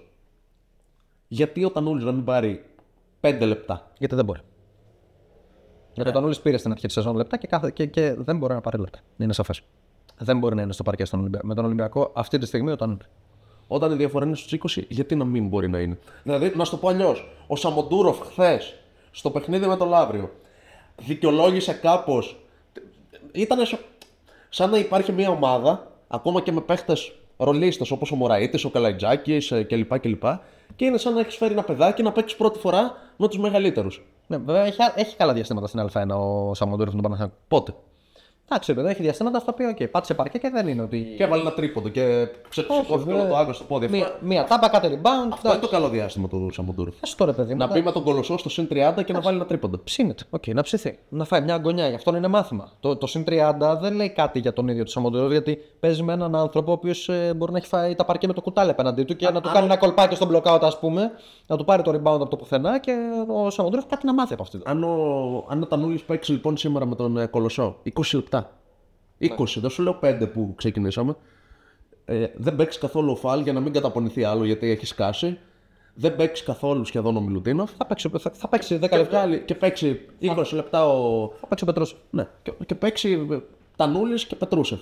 Θα χάσει ο Ολυμπιακός από τον Κολοσσό. Δεν αποκλείεται. Μεταξύ μας είμαστε. Ε, εντάξει. Μεταξύ μας, ε, μας ακούει ο κοντά. Μεταξύ μας έχει να γίνει. Έχει να, να χάσει ο Ολυμπιακός παιχνίδι στο σεφ από ομάδα πλην Παναθηναϊκού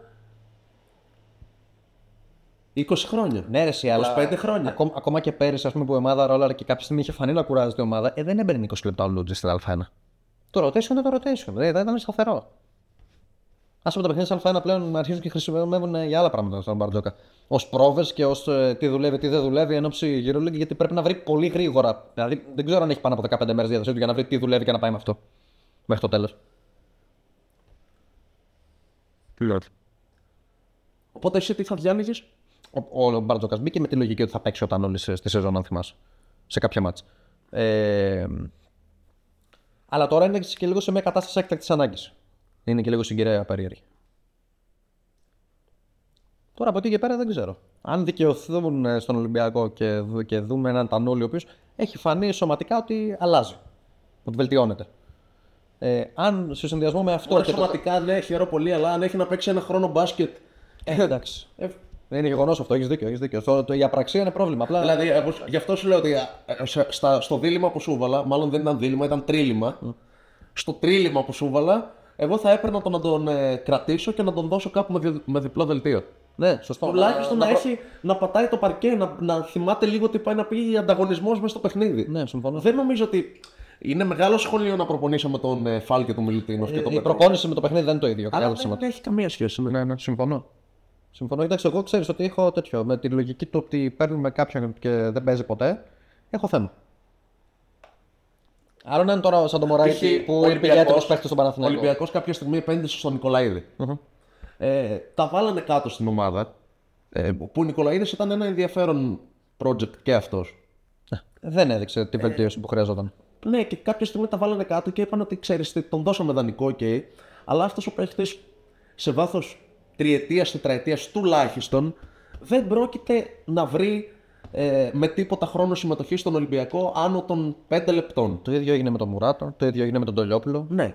Αν κάποια στιγμή ο Νικολαίδης φτάσει σε ένα επίπεδο να γίνει Λούτζης και Μωραΐτης, γιατί νομίζω ότι αυτό είναι το ταβάνι του Νικολαίδη, και αν το, ταβα... το ταβάνι σου Το λέω. χαμηλό γιατί στερεί σωματικά σε σχέση με αυτούς. Ναι, ωραία. Τέλος πάντων, αν κάποια στιγμή φτάσει σε ένα επίπεδο να μπορεί να, εί- να είναι πέμπτο guard, πάει ο Ολυμπιακός και τον ξαναπαίρνει. Το να τον έχει και να τον σέρνει από εδώ και από εκεί δεν έχει κανένα νόημα. Κοίτα, τώρα φαίνεσαι, ας πούμε, ο Λούτζης. Το τι γίνεται με τον Λούτζη στον Ολυμπιακό. Φέρνεις και στο τραπέζι. Ναι.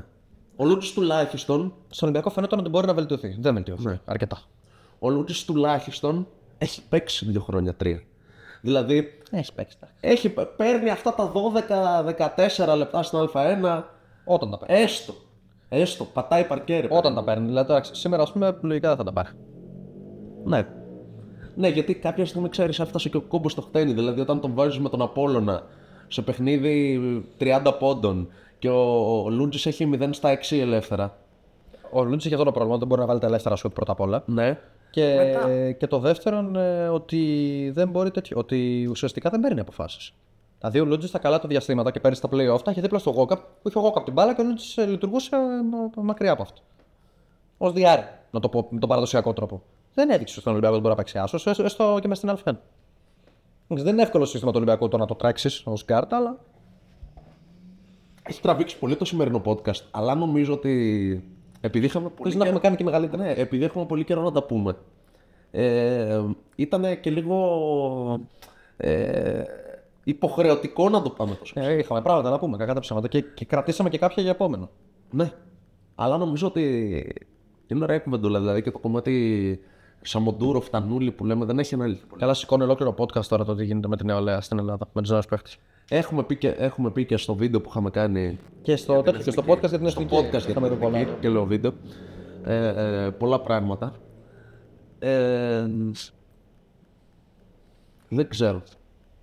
Πραγματικά Νομίζω ήρθε η ώρα να το κλείσουμε. ήρθε λες. Κοίτα. Κακά τα ψέματα ξέρεις ότι μπορούμε να κάτσουμε εδώ μέχρι αύριο. Οπότε. Α το αφήσουμε και να δούμε τι θα. Θες να κάνουμε μια, μια κάποια πρόβλεψη, κάποια προαναγγελία για τα. Προβλέψεις Ευρωλίγκας αυτή τη βδομάδα; Πρώτα απ' όλα. Πάω εκτόφα. Σωστός. Ε, κοίταξε, να σου πω κάτι. Ε, και ε, πάλι γενικά έχω πει πολλά σήμερα. Είναι ντροπή μεγάλη για την ιστορία του ΠΑΟΚ ασχέτως των προβλημάτων, των τραυματισμών και, του- και του διακυβεύματος του επόμενου αγώνα που είναι με την Τόφας που μπορεί να παιχτεί όλη η χρονια είναι ντροπή για την ιστορία του ΠΑΟΚ να χάνει 71-35 στο Περιστέρι. Ε, να, να προσθέσω ότι μετά το τρίτο τέταρτο λεπτό του αγώνα, όταν είδαν ότι το περιστέρι παίζει στα κόκκινα, να το πω έτσι, οι παίχτες του ΠΑΟΚ παραιτήθηκαν. Οι παίκτες του ΠΑΟΚ; Παραιτήθηκαν. Ε, τους είδαν ότι αυτοί έχουν πιο πολύ διάθεση, έχουν όρεξη, ρίχνουν ξύλο κτλ. Και, και λένε. Αντίο σας. Ναι. Το να χάσεις 71. 35. Το, όχι, το να χάσεις 81-55. ε, Έχει γίνει, έχει ξαναγίνει, θα γίνει. Έχει γίνει παιχνίδι. Ε, Το, εντάξει, το έπαθα πάω μια εβδομάδα πριν στην Πηλαία. Πάω, από, εντάξει. από την Τόφας, ε, το, το έπαθε, ε, το, εντάξει, τους μπήκαν όλα, ας πούμε. θα κάνω μια πρόβλεψη λοιπόν για το ΠΑΟΚ Τόφας. Δεν ξέρω ποιος θα κερδίσει. Είναι, πο- είμαι πολύ αμφίροπος. Απλά πιστεύω ότι αν ο ΠΑΟΚ δεν κερδίσει, ε, αυτόματα θα υπάρξει αλλαγή προπονητή. Δεν, δεν βλέπω αύριο του Τακιανού με, με αποκλεισμό στην Ευρώπη που να περάσει την Τόφα θα είναι υπέρβαση. Ναι. Αλλά νομίζω ότι στον ΠΑΟΚ έχουν καταπιεί πολλά Εντάξει, από την τραγική φετινή εικόνα του ΠΑΟΚ με τον ίδιο τρόπο αλλάξαν, ε, με τον ίδιο τρόπο πήρε τη θέση ο Τάκιανος. Από αποκλεισμό από το κύπελο, από το Περιστέρι. από τον Προμηθέα δεν ήταν. Από το Περιστέρι. Ο Προμηθέας πέρυσι δεν ήταν στο Final Eight. Α, πέρυσι, ναι, sorry, πρόπερσι ήταν αυτό. Έχει δίκιο. Ε, ο Λυκογιάννης έτσι έχασε τη θέση του. Ουσιαστικά με τον αποκλεισμό από το Περιστέρι. Που δεν ξέρω κι αν ανάγκη να τη χάσει στο συγκεκριμένο ματς. Βάσει τα προηγούμενα, ίσως να τέτοιο. Εντάξει, οκ. Υπήρχαν και άλλα θέματα με τον Λυκογιάννη. Έχει, έχεις και θέμα το ΠΑΟΚ. Δεν παίζει, δεν παίζει καλά δηλαδή. Ακόμα και όταν νικάει. Δεν βλέπετε. Δεν μπορείς να τον βρει ρε γαμώτο, ναι. Και έχω καλύψει σχεδόν όλα τα παιχνίδια φέτος, έτσι. Και στην Basket League και στην Ευρώπη. Προνομιούχους. Ναι, μην το συζητάς. Λοιπόν, πάμε. Οπότε εγώ αυτή την πρόβλεψη έχω να κάνω. Αν το μάτς πάει χαμηλά, όπως όπως κατάφερε να ελέγξει το ρυθμό μέσα στην ε, τέτοια, θα το πάρει το μάτς Πάουκ. Αλλά είναι μια κουβέντα αυτή. Λοιπόν, έχουμε και λέμε. Καλά, και το μάτι του Περιστέρι θεωρητικά χαμηλά πήγε. Εκεί σου λέω παρατήθηκε στο τρίτο λεπτό τώρα. Ναι. Λοιπόν, έχουμε και λέμε Φες Μπαρσελόνα. Τι θα πιάσουμε όλη την αγωνιστική; Ναι, ναι. Α, ωραία, εντάξει, διπλό. Δίνω άσο. Εντάξει, Το έβγαλα από μέσα τη εφέ τώρα. δεν θα- Με τη, με τη Virtus. Δεν θα ξαναβάλει πέντε τρίποντα ο Ντάριους Τόμ. Δίνω άσο. Ναι, αλλά ούτε θα κάνει τόσο κακό παιχνίδι ο Λάρκιν όπως έκανε με την Virtus. Δεν είχε ανάγκη. Ο Λάρκιν όταν βλέπει πίεση, εκεί παίρνει μπρος. Ερυθρός Μπασκόνια. Ο... Ε, μακιάνο είναι η πρόβλεψη. Άσος. Μαζί σου. Άλμπα Μπάγερν. Ούτε που με νοιάζει. Ό,τι και να γίνει, γιατί εντάξει, είναι, είναι και τοπικό ντέρμπι. Μπορεί απλά να το πάρει άλμα χωρίς λόγο. Το έχει ξανακάνει. Ναι, ναι. Σε χρόνια που μπάγκερ να κάνει. Αρνούμε να δώσω καν πρόβλεψη. σε αυτό Ναι, το ναι, μάτς. όχι, δεν, δεν με νοιάζει. Φε- Παιδιά, ούτε στη φυλακή αυτό το μάτς. Και ξέρετε, και οπότε έχετε καταλάβει, βλέπουμε μπάσκετ γενικά δεν έχουμε τέτοιο. Ναι. Ολυμπιακός Μακάμπι. Αν όχι άσος, τότε πρόβλημα. Ναι, αλλά άσος; Άσος. Ε, Άσος γιατί είναι μονοκόμματη μακάμπη βασικά και θα την κόψεις, θα την πάει ο Ολυμπιακός στο χαμηλό ρυθμό και. Είναι κάτι να κάνει τη μία πατάτα πίσω από την άλλη. άσο με μείον, Βέβαια συνήθως η Μακάμπη κάνει μία νίκη με ήττα, έτσι. άσος με, με μείον 14,5. Ω, Δηλαδή βλέπω ένα 85-68. Άμα βάλει 85 πόντους, ο Ολυμπιακός δεν χάνει. Άμα βάλει 85 πόντους, ο Ολυμπιακός δεν χάνει. Μα η Μακάμπι όλα τα στα παιχνίδια εκεί πάνε. Στο 85. Αφού παίζει στι 75 κατοχέ, ρε. Πάει ε, τ- τέτοιο. παι- Παίζουν λες και είναι να Απλά μην πω Ο τώρα. Ολυμπιακός θα τη βάλει το στο 85 γιατί Γιατί δεν παίζει άμυνα. η- δεν παίζει άμυνα η Μακάμπι. Απλά λίγο με την έδρα, λίγο το ένστικτο της επιβίωσης, αυτά τα μάτια συνήθως τα παίρνει ο Ολυμπιακός στην Μπαρτζόκα. Άμα του πάρει 600 επιθετικά rebound, δεν ξέρω τι θα γίνει. Το έχει ξαναπάθει ο Ολυμπιακός πάντω. Τέλος πάντων. Ε, Βίρτου Βιλερμπάν. Άσο. Άσο θα πω κι εγώ. Απλά, απλά, Είναι απλά. Βιλερμπάν. Απλά, άσο θα πω. Περίμενε. Απλά θα είναι πιο δύσκολος άσος από ότι τον έχουμε κάποιοι στο μυαλό μας. Έλα, ρε, έχασε με 20 πόντου από την Άλμπα στην έδρα της. Εντάξει. Και είχε κάνει δύο σερή νίκες με Ζαλγκύρης και Ερυθρό. Καλά του. Αυτό ήταν για φέτος. Για το Βιλερμπάν το, το έκανε πάλι το θέμα. της. Άλλα, τα άλλα χρόνια δεν ξέρω να θυμάσαι, ο Ολυμπιακός ήταν το θύμα. Όπως πέρυσι, ας πούμε. Ναι. Το καλό- Ζαλγκύρης, Φενέρ, Μπαχτσέ. Διπλό. Διπλό ήταν 65. Ε, πολύ καλή απόδοση. Όχι, είναι καλή απόδοση. Το κάναμε Γιατί- στοιχηματικό, ρε, προχώρα. Εντάξει, και εγώ, το- και εγώ στο διπλό θα πάω. Αν και σου είπα και στην αρχή ότι και οι δύο θα γίνουν από τη Ζαλγκύρη. Δηλαδή, Όχι στη Φενέρ. γιατί όχι. Φενέρ; Μπορεί να την κάνει. Δεν παίζει ο Χέις βέβαια. όχι- Ρε, είναι καλά η Φενέρ. Δεν, δεν είναι, είναι σε καλό διάστημα. Εντάξει, παθαίνει κάτι, κάνει κάτι κουλά όπως αυτό με την Bayern, αλλά είναι καλά. Λοιπόν, υπάρχει ένα παιχνίδι Ναι. την ε, Παρασκευή που τώρα βλέπω ότι παίζουν. Είναι Μονακό Ρεάλ το match. Μονακό, Ρεάλ. Που θα σου πω κάτι για τη Μονακό αυτό το παιχνίδι. Είναι ζωή και Έτσι θανάτου. όπω πήγε η τελευταία εβδομάδα. Ε, ε, Το μάλλον τελευταίο διβδόματο. το τελευταίο διβδόμαδο. Έχει την νίκη με τον Μπασκόνη ενδιάμεσα, αλλά Ναι, αλλά έχασε το έχασε σεφ. δύο, μα- δύο μάτς στην Ελλάδα που πιστεύω ότι οι περισσότεροι περίμεναν ότι έστω το ένα θα το πάρει. Ναι, ναι, ναι. Ε, τι βλέπεις εδώ; Κοίτα, η Real τελευταία βαριέται λίγο. Φαίνεται αυτό. Δηλαδή και δι- τα, τα παιχνίδια της όλα έχει, δύο, έχει και με τη Βαλένθια παράταση πήγε την προηγούμενη εβδομάδα. Όπως είπε ο Κάουρης, ο Χρήστος ο Κάουρης, στο. Να πω συνάδελφος, γελάει ο κόσμος. Ο ανταγωνιστής. Ναι, στο δικό του podcast ε, για το match. Ε, είναι σαν να ψάχνει κίνητρο η Real στην EuroLeague. Είναι μια καλή προσέγγιση αυτή. Να πεις ότι αν το match γίνει κρίσιμο και νιώσουμε και λίγη αδραναλίνη, ας πούμε, μπορεί να πάρουμε μπρος και να παίξουμε καλύτερα. Με τη Βιλερμπάν νίκησε στο όριο, αν θυμάσαι. Με τη Βαλένθια, καλά με την Εφές δεν χρειάζεται να πούμε τι έγινε. Ε, οπότε από αυτή την άποψη δεν είναι να πεις ότι την εμπιστεύεσαι full, αλλά. Όπα. Όπα. Τώρα μου ήρθε. Δεν παίζει ο Ταβάρες. Ναι, ούτε ο Γιούλ. Καλά, αυτό μπορεί να είναι και καλό. Ε, όχι, εντάξει. Ε, Θα πέσει το ταβάνι. θα πέσει ο Ταβάρες. λοιπόν. Πω, πω τώρα τι είπες. Χ. Θα δώσω χ. Εγώ θα δώσω έναν ωραιότατο άσο εδώ πέρα. θα δώσω άσο ξεγυρισμένο, έτσι. Οκ. Παναθηναϊκός Παρτιζάν. Να το πω. Διπλό. Διπλό.